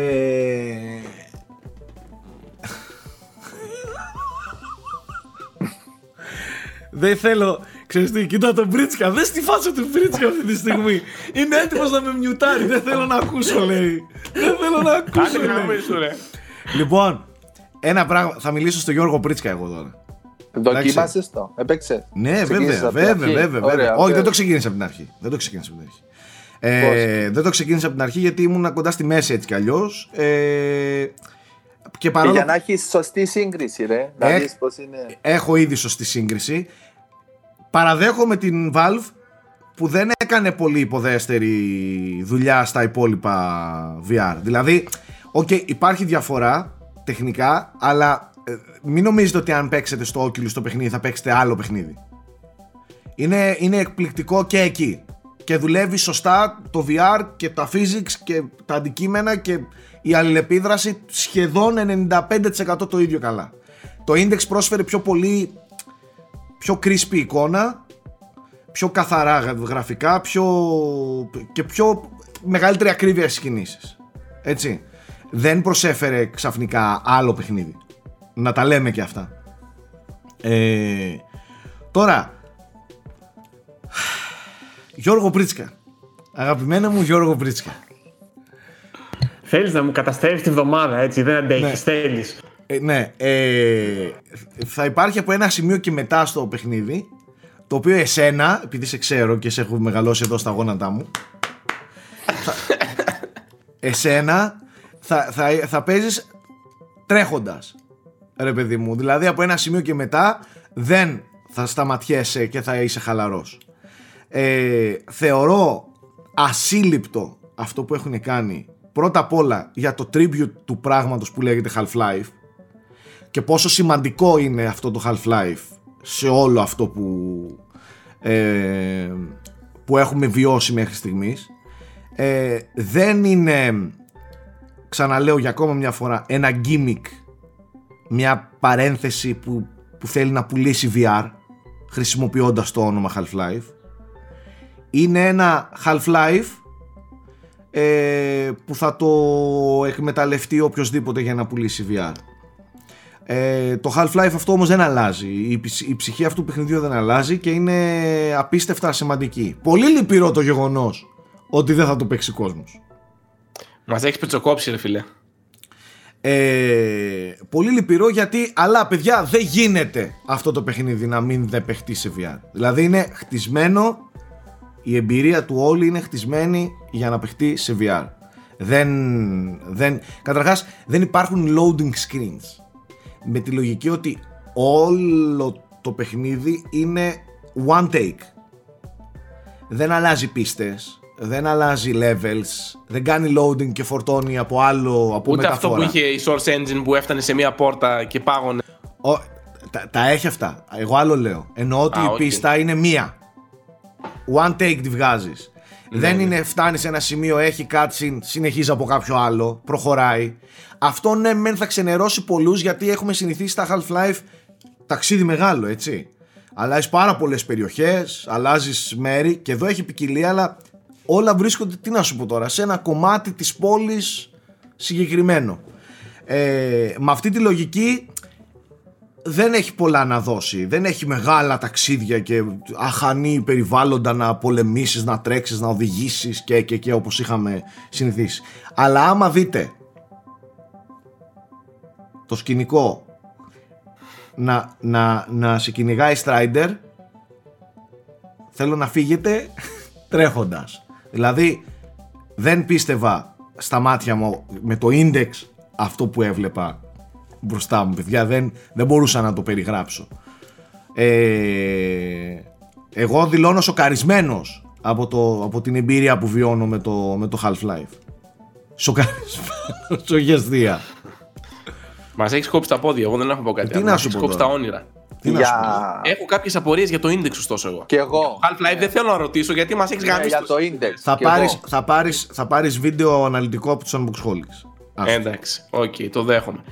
Ή- Άμα να ρωτήσω εγώ. ας πούμε ότι είναι χαζό αυτό που θα πω, θα επιμείνω, αλλά θα κάνω πολύ χαζό τέτοιο. Αν έπρεπε να υπολογίσει την εμπειρία στο Half-Life, Έντεκα. την εμπειρία που προσφέρει το 11, VR, το VR, 11, περίμενε. 11. για το Oculus και για το Index. Α, άλλο ρωτάς. Ε, 8 στο Oculus, 9,5 στο Index. OK, εντάξει, αυτό θέλω να σου πω. Άρα δεν είναι χάλια, ας πούμε, το. Όχι, όχι, όχι, είναι τέλειο, παιδιά. Είναι τέλειο. Μην φοβάστε και μην ψαρώνετε. Πρέπει να πάρω index για να παίξω αυτό το Βάλτε λίγο παιχνίδι. την ACS αύριο το Oculus. Ναι, όχι, ειλικρινά, ειλικρινά σας το λέω. ε, ξέρω κιόλας. Εγώ στον Bridge θα στείλω το Oculus και είμαι σίγουρος ότι θα το τρέξει μια χαρά. Εντάξει. Και εδώ να πούμε ότι 10 παίρνει το Virtua Boy μόνο, έτσι. για τη σαλάδα. ναι, ναι. για τους πονοκεφάλους. Ναι, Ναι, ναι. εντάξει. Ε, ναι, τότε η πονοκεφάλη. Τι είναι τώρα η πονοκεφάλη του VR. Ε, τότε ήταν η πονοκεφάλη. Καλά, ναι, εντάξει, Της άστο. Φοδρή. Άστο, άστο. Ε, Ε, σαν και εγώ μια ερώτηση. ναι. Πες ένας κάποιος που είναι μοιημένος σε αυτά και ε, έχει συνηθίσει να ξοδεύει τόσα λεφτά για αυτό, τα high ends και ξέρω εγώ. Και έχει το Oculus. Ναι. Αξίζει να επενδύσει, να αγοράσει για το Alex το Index. Όχι, Αξι... όχι, όχι. Λοιπόν, πάμε και στις σειρές ταινίες, αν και οι ταινίες έχουν ψηλοεγκαταλειφθεί πλέον σε αυτή την περίοδο, τουλάχιστον στο σινεμά, αλλά είχαμε μια ευχάριστη είδηση. Η Warner δεν λέει να καθυστερήσει το Tenet, ακόμα τουλάχιστον. Νομίζω πάλι επιβεβαιώθηκε ότι έρχεται τον Ιούλιο Μμμ. που είναι η ταινία του Christopher Nolan. Παίζει να είναι και η μοναδική ταινία που έχει επιβιώσει για φέτος. Ε, α, μακάρι να μείνει. Μακάρι. Μακάρι, τέλος Το πάντων. Park Μακάρι. το κάνει το Netflix, αδερφέ, πάντως. Όχι η Ναι. Warner. Το, ε, ξέρεις ότι η αξία τους, ε, δεν ξέρω τώρα πώς τα υπολογίζουν αυτά κτλ. Αλλά έχει ανέβει πάνω από την. Περίμενε, περίμενε. Γιατί η Warner δεν κάνει κανένα πάρτι σίγουρα. Γιατί ακόμα και αν βγεις στο σινεμά, δεν ξέρω ποιοι θα πάνε να το δουν. Ναι, Έτσι, ποιος ποιοι θα θα πάει. ανοίξουν. Ποιος... Ναι, απλά είμαι- είμαι σίγουρος ότι ο Νόλαν είναι πολύ κάθετος σε αυτό. Δεν θέλει ούτε να διανοηθεί η ταινία του να, να πάει απευθείας στη τηλεόραση. Ε, δεν ξέρω αν θα βγει τον Ιούλιο τελικά, αλλά προς το παρόν είχαμε επιβεβαίωση, νομίζω, χθες ή προχθές πάλι ότι παραμένει αυτή η ημερομηνία. Έτσι, τώρα από εκεί και πέρα, βλέποντας και κάνοντας. Όλα τα υπόλοιπα, όπως είπαμε και την προηγούμενη φορά, έχουν ψηλομεταφερθεί για, για φθινόπωρο και, και χειμώνα. Έχουν στιβαχτεί όλα εκεί πέρα να δω θα, ποιος θα επιβιώσει από αυτό το πράγμα. Ε, τώρα, απλά όπως λες και εσύ Θέμη, Το, Το Netflix, Netflix κάνει πάρτι. είχε Είχε κρατημένο βασιλεύει. περιεχόμενο και δίνει συνέχεια νέο υλικό. Ναι, ναι. Και όχι μόνο αυτό, όπως και το Disney Plus και όλα όσα το Hulu και τα λοιπά. Ε, είχα υποσχεθεί την προηγούμενη φορά ότι θα μιλήσουμε για σειρές, οπότε ας το κρατήσουμε εκεί για να μείνει η συζήτηση σε λογικά πλαίσια χρόνου, ας πούμε. Εγώ το μόνο που ήθελα να πω γενικότερα για τις σειρές είναι ότι ναι, μεν από τη μία μεριά είναι ένας χώρος όπου τα τελευταία χρόνια γίνονται πολύ πειραματικά πράγματα και ουσιαστικά έχει μεταφερθεί ελαφρώς λίγο η- η εναλλακτική σκηνή που ήταν κάποτε του κινηματογράφου πλέον θα το δεις στην τηλεόραση, να το πω έτσι, γιατί ποιος πάει να δει πλέον σε κινηματογράφο μια ταινία που δεν είναι blockbuster, Ναι. δεν πάει εύκολα κόσμος. Ε, αλλά από την άλλη δε έχει μια δομή η οποία είναι πολύ πολύ πιο δύσκολη να κάνεις κάτι αξιόλογο, κατά τη γνώμη μου. Είναι πολύ εύκολο να κάνεις κάτι ευχάριστο που θα παρακολουθείτε, να το πω έτσι, άνετα, αλλά είναι δύσκολο να κάνεις κάτι αξιόλογο. Και εξηγώ γιατί. Για μένα η μια ταινία, ας πούμε, ας πούμε έχει δύο-τρεις ώρες, έχει μια συγκεκριμένη δομή. Έτσι. Σε αυτές τι δύο-τρεις ώρες προσπαθεί να, να χτίσει και να πει δύο λόγια. Εντάξει, να πει δύο πράγματα. Ε, στη σειρά, αυτή η δομή δεν πρέπει να στηριχτεί μόνο επί 10 επεισόδια, αλλά πρέπει και το κάθε επεισόδιο να έχει παρόμοια δομή. Δηλαδή, σκέψου ότι στην ταινία, ας πούμε, ας πούμε ότι από το 30 λεπτό μέχρι, το 40, μέχρι τα 45 λεπτά, ας πούμε ότι είναι μια δεν θα πω ότι κάνει κοιλιά, αλλά κατεβάζει τους ρυθμούς της για συγκεκριμένους λόγους. Μπορεί να αναπτύσσει χαρακτήρες εκείνη τη στιγμή. Εντάξει, αυτό το τέταρτο, αν μεταφερθεί σε δύο επεισόδια, ας πούμε, αντίστοιχη αναλογία, θα είναι δύο επεισόδια τα οποία δεν θα παρακολουθούνται άνετα. Οπότε νομίζω ότι ένα από τα πολύ συχνά λάθη που γίνονται είναι ότι αντιμετωπίζουν πολλές φορές τη σειρά ως μία αφήγηση η οποία διαρκεί 10 ώρες. Αλλά κατά τη γνώμη μου αυτό δεν είναι σωστό. Κάθε, Πρέπει να κάθε αντιμετωπίσεις επεισόδιο σειρά πρέπει να ως είναι. 10 αφηγήσεις μονόρες. Είναι το κάθε επεισόδιο πρέπει να έχει ένα ολοκληρωμένο θέμα, πρέπει να έχει αρχή, μέση, τέλος, πρέπει να αναπτύσσεται κανονικά και δεν πρέπει να είναι αυτό το Α, εδώ απλά περιμένουμε, ήταν το αναγκαίο για να πάμε στο επόμενο. Νομίζω Γιώργο. το έχω ξανακουβεντιάσει μαζί σου. Αυτό είναι ένας από τους λόγους που με κουράζουν πάρα πολύ οι σειρές. Και είναι ένας από τους λόγους που δεν μπορώ να επενδύσω πάρα πολλές ώρες σε μια σειρά. Γιατί, φίλε, πολλές φορές κάνουν αυτό το πράγμα. Ναι, μεν η ιστορία, η αφήγηση μπορεί να είναι ωραία, αλλά την κόβουν σε 10 κομμάτια και φτάνω σε σημείο κάποια επεισόδια να είναι τόσο άnosτα και κουραστικά που λες θα το σταματήσω, ρε φίλε. Και εδώ ξέρεις τι θέλω να κολλήσω και μια άλλη συζήτηση που κάναμε ε, για το αν προτιμάμε τα επεισόδια να βγαίνουν όλα μαζί ή ένα-ένα. Όταν βγαίνει ένα-ένα, δεν μπορείς να κρύψεις εύκολα τέτοιο αδύναμο επεισόδιο. Έτσι. Γιατί Ακριβώς. μένει, μένει στη γεύση του θεατή μια εβδομάδα. Κατάλαβες. Στο Netflix τώρα μπορείς πολύ εύκολα να το κουκουλώσεις. Γιατί σου λέει ο άλλος το είδε, πάει στο επόμενο που ήταν καλό Και θα πάει και, του μόνο, μένει το επόμενο. και θα πάει και μόνο του. Ακριβώς. Δεν θα το πατήσει πάει, και, καν. πάει, πάει και μόνο του. Σωστά. Και εκεί Γι' αυτό φαίνονται λοιπόν- σειρέ που είναι μάγκες, όπως το Better Call Saul που βγαίνει κάθε εβδομάδα. Ε, για το Better Call Saul έχω ακούσει τα καλύτερα. Είναι η επόμενη σειρά που θα δω, δεν υπάρχει περίπτωση με αυτά που έχω ακούσει πλέον. Ε, και από τον Θέμη και από όλους στο Twitter γενικότερα. Παιδιά, να πω ότι το πρώτο τελευταίο επεισόδιο. Mind blowing. Δεν υπάρχει, παιδιά. Αυτό που κάνουν αν είστε fans του Breaking Bad πρέπει να το δείτε οπωσδήποτε. Το πώς χτίζεται και φτάνει στο Breaking Bad και το πόσο σου δίνει από πίσω πληροφορία είναι σοκ. Αυτά. Με... Τέλεια, τέλεια. Και σκηνοθετικά, εντάξει, ότι πλάνα έχει κάνει ο Vince Gilligan, άστο. Εγώ θέλω Άψογα. να δώσω ένα στεράκι σε αυτό που είπες πριν. Το τι με εκνευρίζει εμένα στις σειρές πολλές φορές, Γιώργο, είναι το ότι ντε και καλά όλα τα επεισόδια πρέπει να τελειώνουν με το μεγάλο μυστικό ότι δεν θα αποκαλυφθεί για να πας να δεις αναγκαστικά το επόμενο επεισόδιο. Ε, αυτό πιστεύω ότι είναι Είναι κατάλληλο. το, το κλισέ. Ναι, το, το cliffhanger που ήταν παλιότερης. Για να σε κρατάνε και ζωντανό Ναι, όμως, για να ε, σε κρατάνε για το δηλαδή επόμενο. όλα προχωράει το επεισόδιο. Ε, φτάνουμε στο σημείο. Δείτε το στο επεισόδιο. Εντάξει, Ναι. νομίζω σε ότι βαθμό που εντάξει. είναι, Εννοώ είναι λίγο ότι- κατανοητό. ναι, θεωρώ- ρε παιδί μου, εντάξει. Και εγώ ότι είναι λίγο ξεπερασμένο, ξεπερασμένη αυτή η δομή και ότι δεν χρειάζεται πλέον το τέτοιο αγκίστρωμα για να πάει ο άλλος στο επόμενο, ρε παιδί μου. Τέλος πάντων, εγώ για, γι' αυτό, για, αυτό το, για τους λόγους που εξήγησα πριν, εκτιμώ πάρα πολύ σειρές όπως το Watchmen. Π.χ. Εκεί ήθελα να καταλήξω και ήθελα, θα ήθελα να το πω εδώ και πολύ καιρό. Αλλά για κάποιο λόγο όλο ή το ξεχνούσα ή συζητούσα με άλλα πράγματα και μου διέφευγε. Το Watchmen λοιπόν έχει 9 ή 10 επεισόδια, δεν θυμάμαι. Το οποίο όμως, ακόμα και ένα επεισόδιο να δεις ξέμπαρκα από τα υπόλοιπα, Είναι μπορείς να το ολοκληρωμένο. παρακολουθήσεις και μπορείς να καταλάβεις τι θέλει να πει. Με ποιο θέμα ασχολείται αυτό το επεισόδιο. Συνήθως το κάθε επεισόδιο παίρνει έναν χαρακτήρα και το ξεψαχνίζει. Δηλαδή είναι χωρισμένο σε χαρακτήρες. Όπως ακριβώς ήταν και το Haunting of Hill House, όπου κάθε επεισόδιο ήταν η ιστορία ενός χαρακτήρα ουσιαστικά και όλα αυτά έδιναν στο τελευταίο. Υπάρχει κεντρική πλοκή; Ναι, υπάρχει ξεκάθαρα κεντρική μπλοκή. Υπάρχει ξεκάθαρα κεντρική μπλοκή. Απλά επειδή ο κάθε χαρακτήρας να πω ότι είναι η αφορμή για να εξερευνηθούν άλλα θέματα του γενικού θέματος, Μμμ. εντάξει, και είναι μια σειρά η οποία θίγει πολλά πολλά θέματα. Α πούμε ότι το βασικό είναι ο ρατσισμός, έτσι και η αντίληψη, η, ρα- όχι η ρατσιστική, η αντίληψη των, των φυλών στην Αμερική. Ε, αλλά υπάρχουν πολλά παρακλάδια τα οποία εξετάζονται σε κάθε επεισόδιο. Εντάξει, και υπάρχουν και διαφορετικά πράγματα τα οποία μπορεί να οδηγούν σε αυτό. Δηλαδή, ουσιαστικά έχει 10 επεισόδια τα οποία είναι κάτι σαν δοκίμια πάνω, πάνω στο θέμα του. Κατάλαβες, δηλαδή από το ένα στο άλλο ασχολείται με διαφορετικό πράγμα, με ένα διαφορετικό επιχείρημα, ας το πω έτσι, για να χτίσει μετά αυτό που θέλει να πει συνολικά. Μμμ. Είναι πραγματικά παιδιά πολύ καλοφτιαγμένη και είναι εκπληκτικό πέρα το ότι λειτουργεί καλά ως μια οποιαδήποτε σειρά αν γνωρίζεις και το πρωτότυπο υλικό γιατί ουσιαστικά είναι στον ίδιο κόσμο του Watchmen διαδραματίζεται 20 χρόνια μετά ξέρω δεν θυμάμαι ακριβώς πόσα χρόνια δηλαδή όταν τελειώνει το graphic novel στον ίδιο κόσμο 20 χρόνια μετά γίνονται τα γεγονότα της, τε- της σειράς αλλά έχει τόσες πολλές αναφορές, αλλά όχι αναφορές όπως κάνει ο Kojima, ο οποίος π.χ. έβλεπα προχθές που τελείωνα το τέτοιο, έχει τον, τον Mads Mikkelsen να βγαίνει από τη λάσπη σαν το Apocalypse τώρα, το οποίο όμως δεν έχει καμία σχέση με το Apocalypse τώρα, απλά του αρέσει σαν εικόνα μάλλον και θέλει να το αναφέρει για κάποιο λόγο. Δηλαδή δεν συνεισφέρει κάπου το ότι έκανε αναφορά στο Apocalypse τώρα εκείνη τη στιγμή. Κατάλαβες, δεν συνδέεται κάτι με αυτό που θέλει να πει. Απλά του αρέσει, έχει δει τόσες πολλές ταινίες και του αρέσει να τις να τις αναφέρει, ας πούμε.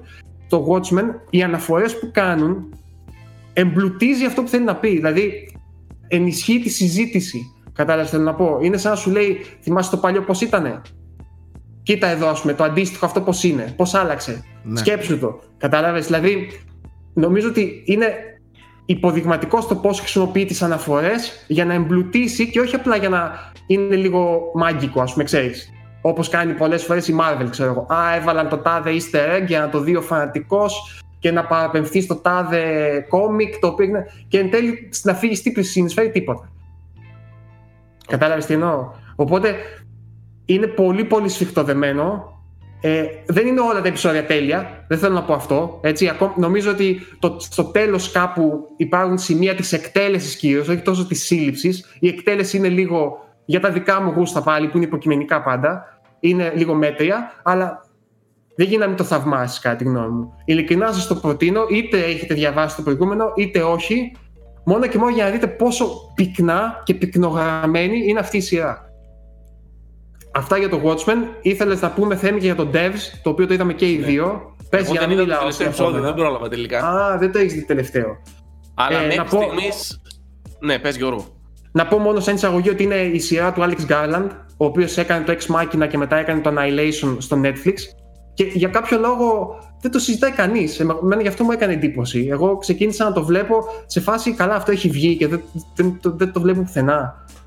Ναι. Τέλος πάντων. Πέρασε ε, λίγο κάτω από το ραντάρ. Πολύ, πολύ, πολύ. Ενώ οι προηγούμενες του ακούστηκαν πολύ και το Annihilation και, Πολύ. το, και το Ex Machina, δεν το συζητάω. Πάρα πολύ. Ίσως είναι επειδή είναι Hulu. και δεν είναι Netflix. Ε, ναι. Αν ήταν Αυτό. Netflix θα μας είχαν πρίξει, πιστεύω, με τον Devs. Ακόμα και αν δεν είναι ο, από τις καλύτερες δουλειές του εν τέλει. Έχεις δίκιο. Ε, Και δουλεύει πάρα πολύ αυτό, Γιώργο. ναι. Παιδιά, πάντες στο Netflix, σας προκαλώ στο κανάλι του στο YouTube και δείτε τι views έχουν τα trailers. Πάντε δείτε Τόσο απλά. πολύ, ε. Ε, ναι, Netflix εντάξει. είσαι. Σου λέω, έχει γιγαντωθεί. Ειδικά με την καραντίνα, γιγαντώθηκε το Netflix. Εντάξει, παιδιά, μετά το Netflix είναι και ψηλοπαγκόσμιο πλέον, έτσι. Όλα τα υπόλοιπα δεν είναι παγκόσμια. Όχι. Δηλαδή, εμείς στην Ελλάδα δεν έχουμε ας πούμε, κάτι άλλο. Τι να κάνουμε; Έχουμε πρόσβαση στο HBO, νομίζω, μέσω κάποιων πλατφορμών. Τώρα η Win, δεν θυμάμαι ποιος, ας πούμε, η Κοσμοτέ. Κάτι τέτοια. τώρα που Υπάρχουν και θυμάμαι. δεν υπάρχουν. Ναι, Ε, ναι. Γιώργο, το Netflix είναι στην Ελλάδα. Συμφωνώ. Συμφωνώ. Ε, ναι, για τον Devs λοιπόν να πω ότι ενώ αρχικά ενθουσιάστηκα, θεωρώ το πρώτο επεισόδιο φανταστικό και έχει μια απίθανη έτσι αισθητική και ρυθμό κτλ. Ε, λίγο στην πορεία απογοητεύτηκα. Θεωρώ ότι έχει ενδιαφέρον από τη φιλοσοφική του σκοπιά, του τι θέματα θίγει φιλοσοφικά, ας το πω έτσι, αλλά για μένα δεν λειτουργήσε καθόλου σε συναισθηματικό επίπεδο. Δηλαδή, οι χαρακτήρες του με άφησαν λίγο κρύο τελικά, η κατάληξή του το ίδιο.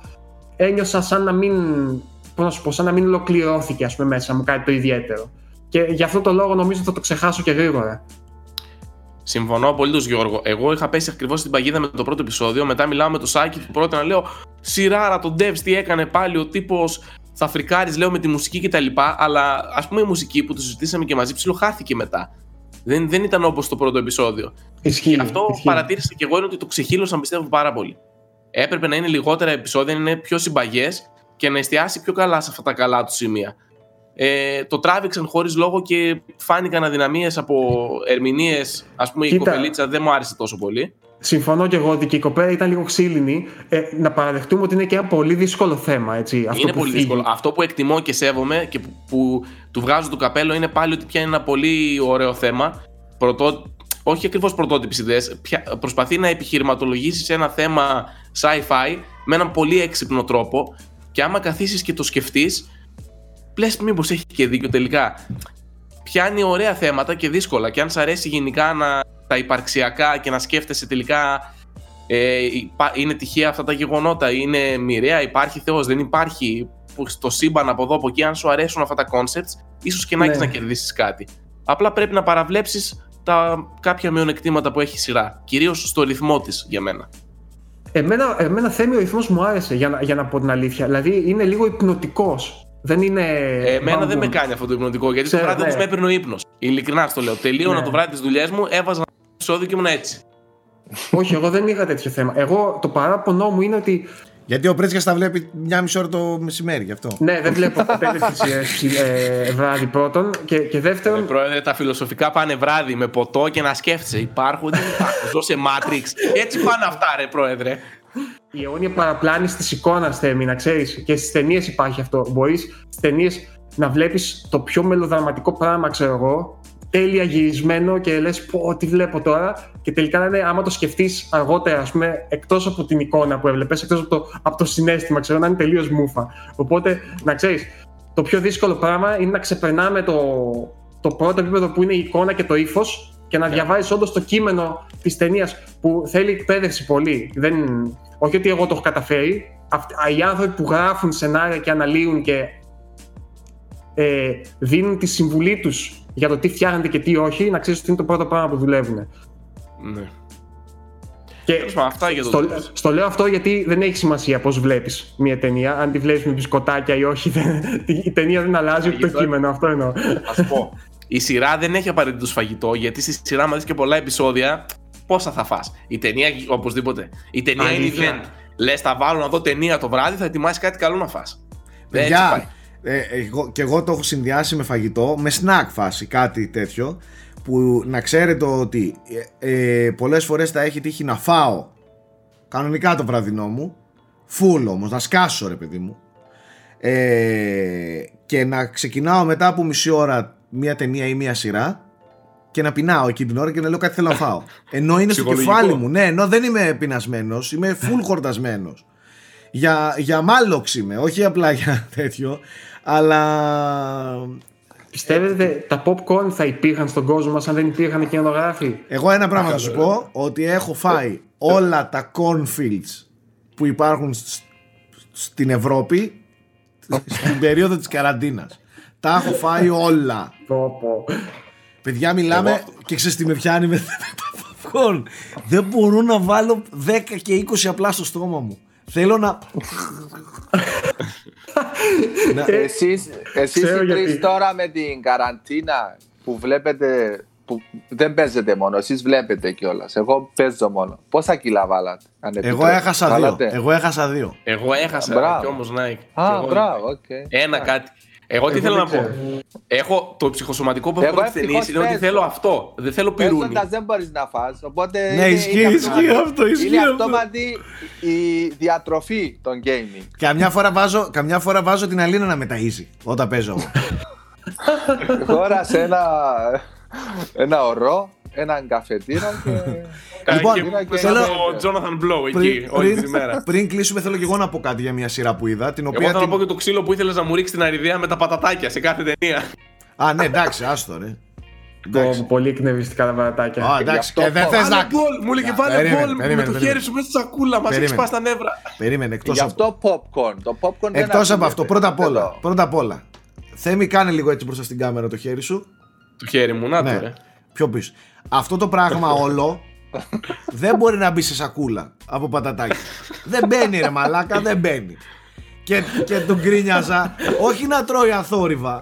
Ναι. Του λέω, βάλτα τα γαμημένα σε ένα μπολ. Θα πάω να σου φέρω μπολ. προσπαθούσε να βάλει, προσπαθούσε να βάλει τα- τα- την, την μπουλντόζα Για να που μην έχει για ακούγονται, προσπαθούσα χέρι. να το πιάσω έτσι τα πατατάκια χωρίς να κουμπίσω την Ρε, τέτοια. το, το φτιάρι που έχει για χέρι προσπαθούσε να το βάλει σε κάτι πατατάκι ας πούμε νορμάλ ας πούμε, που χωράει ένα Και ανθρώπινο το χειρότερο χέρι. είναι ότι όσο το έχει, τόσο πιο δύσκολο είναι. Έτσι, Μα τόσο... ναι. Ναι, ρε φίλε. Όσο κατεβαίνει στο πατατάκι γίνεται πιο δύσκολο να το Και δεν πιάσεις. κατάλαβες, στο σακούλι, δεν ρε, να μην κατάλαβες το- να λέμε τα πάντα. Και έχει μια άλλη ψύχωση ο Θέμης. Δεν, βα- δεν αφήνει το σακουλάκι όπως είναι. Για κάποιο λόγο, για να μπορεί να μην χώνεται το χέρι του πολύ βαθιά, πηγαίνει για κάθε μπουκιά Τα διπλώνω από τα κάτω, ρε, διπλώνει, τρελό. διπλώνει και το κάνει σαν Διπλώνει. τσουβαλάκι, σακούλα συμμαζεμένη για να μην τσαλακώνονται μέσα τα χέρια του. Οπότε κάθε μπουκιά που έτρωγε πήραζε και τη σακούλα. Καταλαβες, δηλαδή ο άνθρωπος είναι, είναι πρόβλημα ρε, έχει πρόβλημα. Ευτυχώς Α. στο σινεμά δίνουν σε χάρτινο συνήθως τα popcorn και αυτά. Μάντεψε γιατί τα δίνουνε. Θα με είχαν διώξει, παιδιά. απ' όλα. Μάντεψε γιατί το κάνουν αυτό, για Και άτομα γιατί σαν και εσένα. popcorn. Ναι. Και γιατί popcorn. Τέλος πάντων, ε, θέλω να μιλήσω λίγο για, για μια σειρά που την είδα πολύ ετεροχρονισμένα. Ε, η οποία έτυχε παιδιά να κάτσει μπροστά μου γιατί είδα ένα πολύ ενδιαφέρον mini vlog ντοκιμαντέρ για το Chernobyl, Chernobyl, Chernobyl Grammar Nazi, get the fuck out of here τα είπα και τα τρία ε, και είπα να δω την ομώνυμη σειρά του HBO που έγινε όλο αυτό το χάος. Ε, είχα δει ένα πρώτο επεισόδιο το οποίο μμ, οκ ήταν λίγο ήταν καλό και όχι και τόσο καλό ε, αλλά αυτή τη φορά το είδα με άλλο μάτι με άλλο ενδιαφέρον θέλω να πω ότι από πλευράς κινηματογράφησης ερμηνείας ε, και θεαθήναι δεν είναι καλό το, η σειρά. Δεν είναι, δεν είναι καλό. Μιλάω μαλακίες. Δεν είναι Game of Thrones. Γιατί μιλάμε για HBO. Ε, του λείπει ρε παιδί μου το, το στοιχείο του εντυπωσιασμού. Του λείπει η, η τέχνη. Δεν ξέρω αν με πιάνει πρίτσκα. Τι, τι θέλω να πω. Νομίζω τη χλίδα εννοείς. Του λείπει λίγο η χλίδα. Και λίγο- Ενώ σε επίπεδο παραγωγής. Προσπα... Ναι, και εκτός από αυτό και η χλίδα, αλλά δεν προσπαθούν να, να, υ- να υπερβάλλουν και αυτό είναι που εκτίμησα στο τέλος Αυτό της είναι προς σειράς. τιμήν τους. Αυτό λέω, αυτό λέω, αυτό λέω. Ότι στην αρχή δεν σε κερδίζει. Καταλαβες. Δεν έχει αυτά όλα τα που έλεγες πριν που θα σε κερδίσουν. Ε, πρώτα απ' όλα φάνηκε ότι καταρχάς το είδα όλο, το τελείωσα και το θεωρώ, και τη θεωρώ εκπληκτική σειρά δείτε τη. Γιατί μάλλον νομίζω ότι πάω να πω αρνητικά πράγματα. Ε, απλά επειδή λείπουν αυτά κάποιοι δεν θα δεν θα, πώς να το πω τώρα, δεν θα γοητευτούν γρήγορα. Ωστόσο θεωρώ ότι έχει, έχει προσεγγιστεί το θέμα με απίστευτο σεβασμό προς τις ζωές που χάθηκαν και, και όχι απλά χάθηκαν με τη λογική του, του ατυχήματος και τις ζωές που θυσιάστηκαν σε όλο αυτό. Ε, και στο τέλος καταλήγει πραγματικά εξαιρετικά ρε παιδί μου. Είναι ένα σχεδόν πολιτικό θρίλερ σε όλο αυτό που έγινε και με τρομάζει η ιδέα του τι τελικά θα μπορούσε να έχει συμβεί εάν δεν υπήρχαν κάποιοι κυριολεκτικά ήρωες εκείνη την περίοδο, η οποία ήταν και λίγο παράξενη περίοδος με τη Σοβιετική Ένωση, την προπαγάνδα, αυτά, ο κομμουνισμός, ήταν λίγο παράξενα τα πράγματα και πολύ ιδιαίτερα. Με, ε, με την παρακμή της Σοβιετικής Ένωσης, έτσι ήταν προς το τέλος Ναι, της. ήταν εντελώς προς το τέλος. Μα, μα και θεωρώ ότι ήταν από τα σημαντικά πράγματα το Τσέρνομπιλ ε, που έφεραν την παρακμή κυριολεκτικά ας πούμε και ήταν η αρχή του τέλους για τη Σοβιετική Ένωση. Το έχει δηλώσει και ο Γκορμπα- Γκορμπατσόφ έτσι κι αλλιώς. Ε, ότι μάλλον έπαιξε πολύ σημαντικό ρόλο για το αποτέλεσμα. Τέλος πάντων, ε, είναι περισσότερο να σου πω το είδα ως ντοκιμαντέρ εγώ γιατί η αλήθεια είναι ότι είναι πολύ πιστό και μάλιστα είναι τόσο πιστό που σε πολλά σημεία έχω δει βίντεος στο ίντερνετ που σε πολλά σημεία πηγαίνουν και παίρνουν χειρουργικά κάποια πράγματα και δείχνουν τα λάθη της σειράς που είναι κάτι λάθη πολύ χειρουργικά ρε, πολύ μικρά ας πούμε. Να κάνω μια ερώτηση εγώ. Είναι φανταστικά γεγονότα. Είναι όχι, όχι, όχι. όχι, όχι, όχι. Είναι, είναι το 100% αυτών που έγιναν. Α, Είναι η ωραία. καταγραφή των γεγονότων του Τσέρνομπιλ, Ναι, του είναι- ατυχήματος. Σκέψου Απλά δραματοποιημένα. Ναι, οκ, εντάξει, εννοείται. Ε, δεν είναι όμως... Δεν έχει σάλτσα μέσα. Δεν επινόησαν πράγματα, δεν επινόησαν πολλούς ε, χαρακτήρες κτλ. Είναι, εμένα πιο πολύ μου έμοιαξε σαν να βλέπω ντοκιμαντέρ του History Channel και Α, ταυτόχρονα έτσι. συνοδεύεται από εικόνα αναπαράστασης. Σκέψου Θέμη, ας πούμε τι έχουν κάνει. Έχουν πάρει την ομάδα των επιστημόνων, που ήταν μια ολόκληρη ομάδα που, ε, ναι, και την έχουν ε, βάλει να εκπροσωπείται από ένα άτομο ουσιαστικά. Δηλαδή το έχουν δραματοποιήσει και το έχουν βάλει στο πρόσωπο ενός ατόμου, γιατί δεν μπορούσε να λειτουργήσει τώρα στο σενάριο Έτσι, ναι, ναι. όλα Ε, αυτά. Οπότε, δηλαδή τέτοιε τέτοιες, ε, ελευθερίες έχουν πάρει. Δεν έχουν αλλάξει όμως ουσιαστικά τα επιχειρήματα της ομάδας, ξέρω εγώ, για αυτά που έλεγαν. Ναι. Τέλος Μάλιστα. πάντων, είναι, είναι πάρα πολύ ωραίο. Είναι πολύ σκοτεινό όλο αυτό που, ε, που έγινε και πολύ, πολύ ιδιαίτερο και δεν το ξέρουμε εμείς αλλά το, το Τσέρνομπιλ το βίωσαν οι γονείς μας πολύ έντονα. Ε, Και μάλιστα ήμουν έγινε. κοντά. Εσύ ήσουν πολύ Ήμουν κοντά, κοντά. ε. Εγώ ήμουν πολύ κοντά, ναι. Εξού και η καράφλα. Έχω θα το έλεγα- γονίδια μου. Ε, ε. ναι, εξού, εξού και οι ικανότητες στο gaming θα έλεγα εγώ. Έτσι. Μα Έχω το γονίδιο έξω εγώ. τι. Πού ζούσες τότε, Νάικ. Ήμουνα Ουκρανία. Ήτανε, ήτανε Σοβιετική Ένωση, αλλά εγώ γεννήθηκα Σοβιετική Ένωση. Τώρα είναι η Ουκρανία. Το Τσέρνομπιλ είναι πιο βόρεια, στην Ουκρανία. ναι. Αλλά τυχε, ε, ήμασταν Σε τυχεροί. ποια πόλη γιατί έμενες, τον- στο Κιεβό. Όχι, στον Ντονέτσκ. Οκ. Ναι. Ε, το νέφος όμως πήγε, κατέβηκε έτσι ε, νότιο, νοτιοδυτικά. Νοτιοδυτικά. Κατέβηκε προς Βαλκάνια, κατέβηκε εκεί. Δεν έπιασε τόσο το εκεί που ήμασταν εμείς. Εμείς ήμασταν πιο κάτω. Οπότε ναι. Το πρόλαβα, ήμουν Τέλος εκεί πάντων, μετά ήταν, έφυγα εγώ. ήταν πολύ, πολύ, πολύ, ε, πολύ σκοτεινή σελίδα στην ανθρώπινη ιστορία και το, και το ντοκιμαντέρ θα έλεγα. Και η σειρά το, το προσεγγίζει με φανταστικό τρόπο. Όσοι δεν την έχετε δει, θεωρώ είναι λίγοι αυτοί που δεν την έχουν δει. Δείτε ότι έχει πάρα πάρα πάρα πολύ ενδιαφέρον. Και είναι μόνο πέντε επεισόδια. Μιας ώρας. Ναι. Πέντε ωρίτσες και το έχεις δει. Ούτε κούρασε, ούτε κοιλιές, ούτε τίποτα. Δηλαδή ήταν τέλειο. Τέλειο για εμένα. Ε, και φυσικά τελείωσε και το Tiger King το οποίο είπα και την προηγούμενη εβδομάδα. Άλλο σοκ και δέος αυτό. Ε, Πάταγο έχει κάνει, ε. έχει κάνει πάταγο, Ναι, έχει κάνει ναι, και όχι μόνο σε, στο, στην Αμερική ας πούμε. Ε, Συζητιέται πολύ, παιδιά. Έχει και τρελ- τρελά νούμερα τηλεθέαση. ναι, ναι, είναι το πιο, αν δεν κάνω λάθος, είναι το πιο δημοφιλές ντοκιμαντέρ των τελευταίων χρόνων. Ε, Ναι, ναι, πήγε τρομερά. Να μην ξεχάσουμε οπωσδήποτε να πούμε ότι κυκλοφόρησε και τα κυκλοφόρησαν τα δύο πρώτα επεισόδια του Last Dance. Το οποίο είναι The και Last αυτό, Dance, The ναι. Last Το είδες. Dance, που είναι. Ναι. Είδα το πρώτο επεισόδιο, παιδιά, είναι φανταστικό όλο αυτό. προσεγγι- Εγώ τα είδα και τα δύο. Α, ναι. Και. Ε, ναι, εντάξει. Πότε κυκλοφόρησε Δευτέρα, όχι Κυριακή πρωί ή Δευτέρα πρωί, δεν θυμάμαι. Ναι. 10 η ώρα, 10 και 2 το έβλεπα.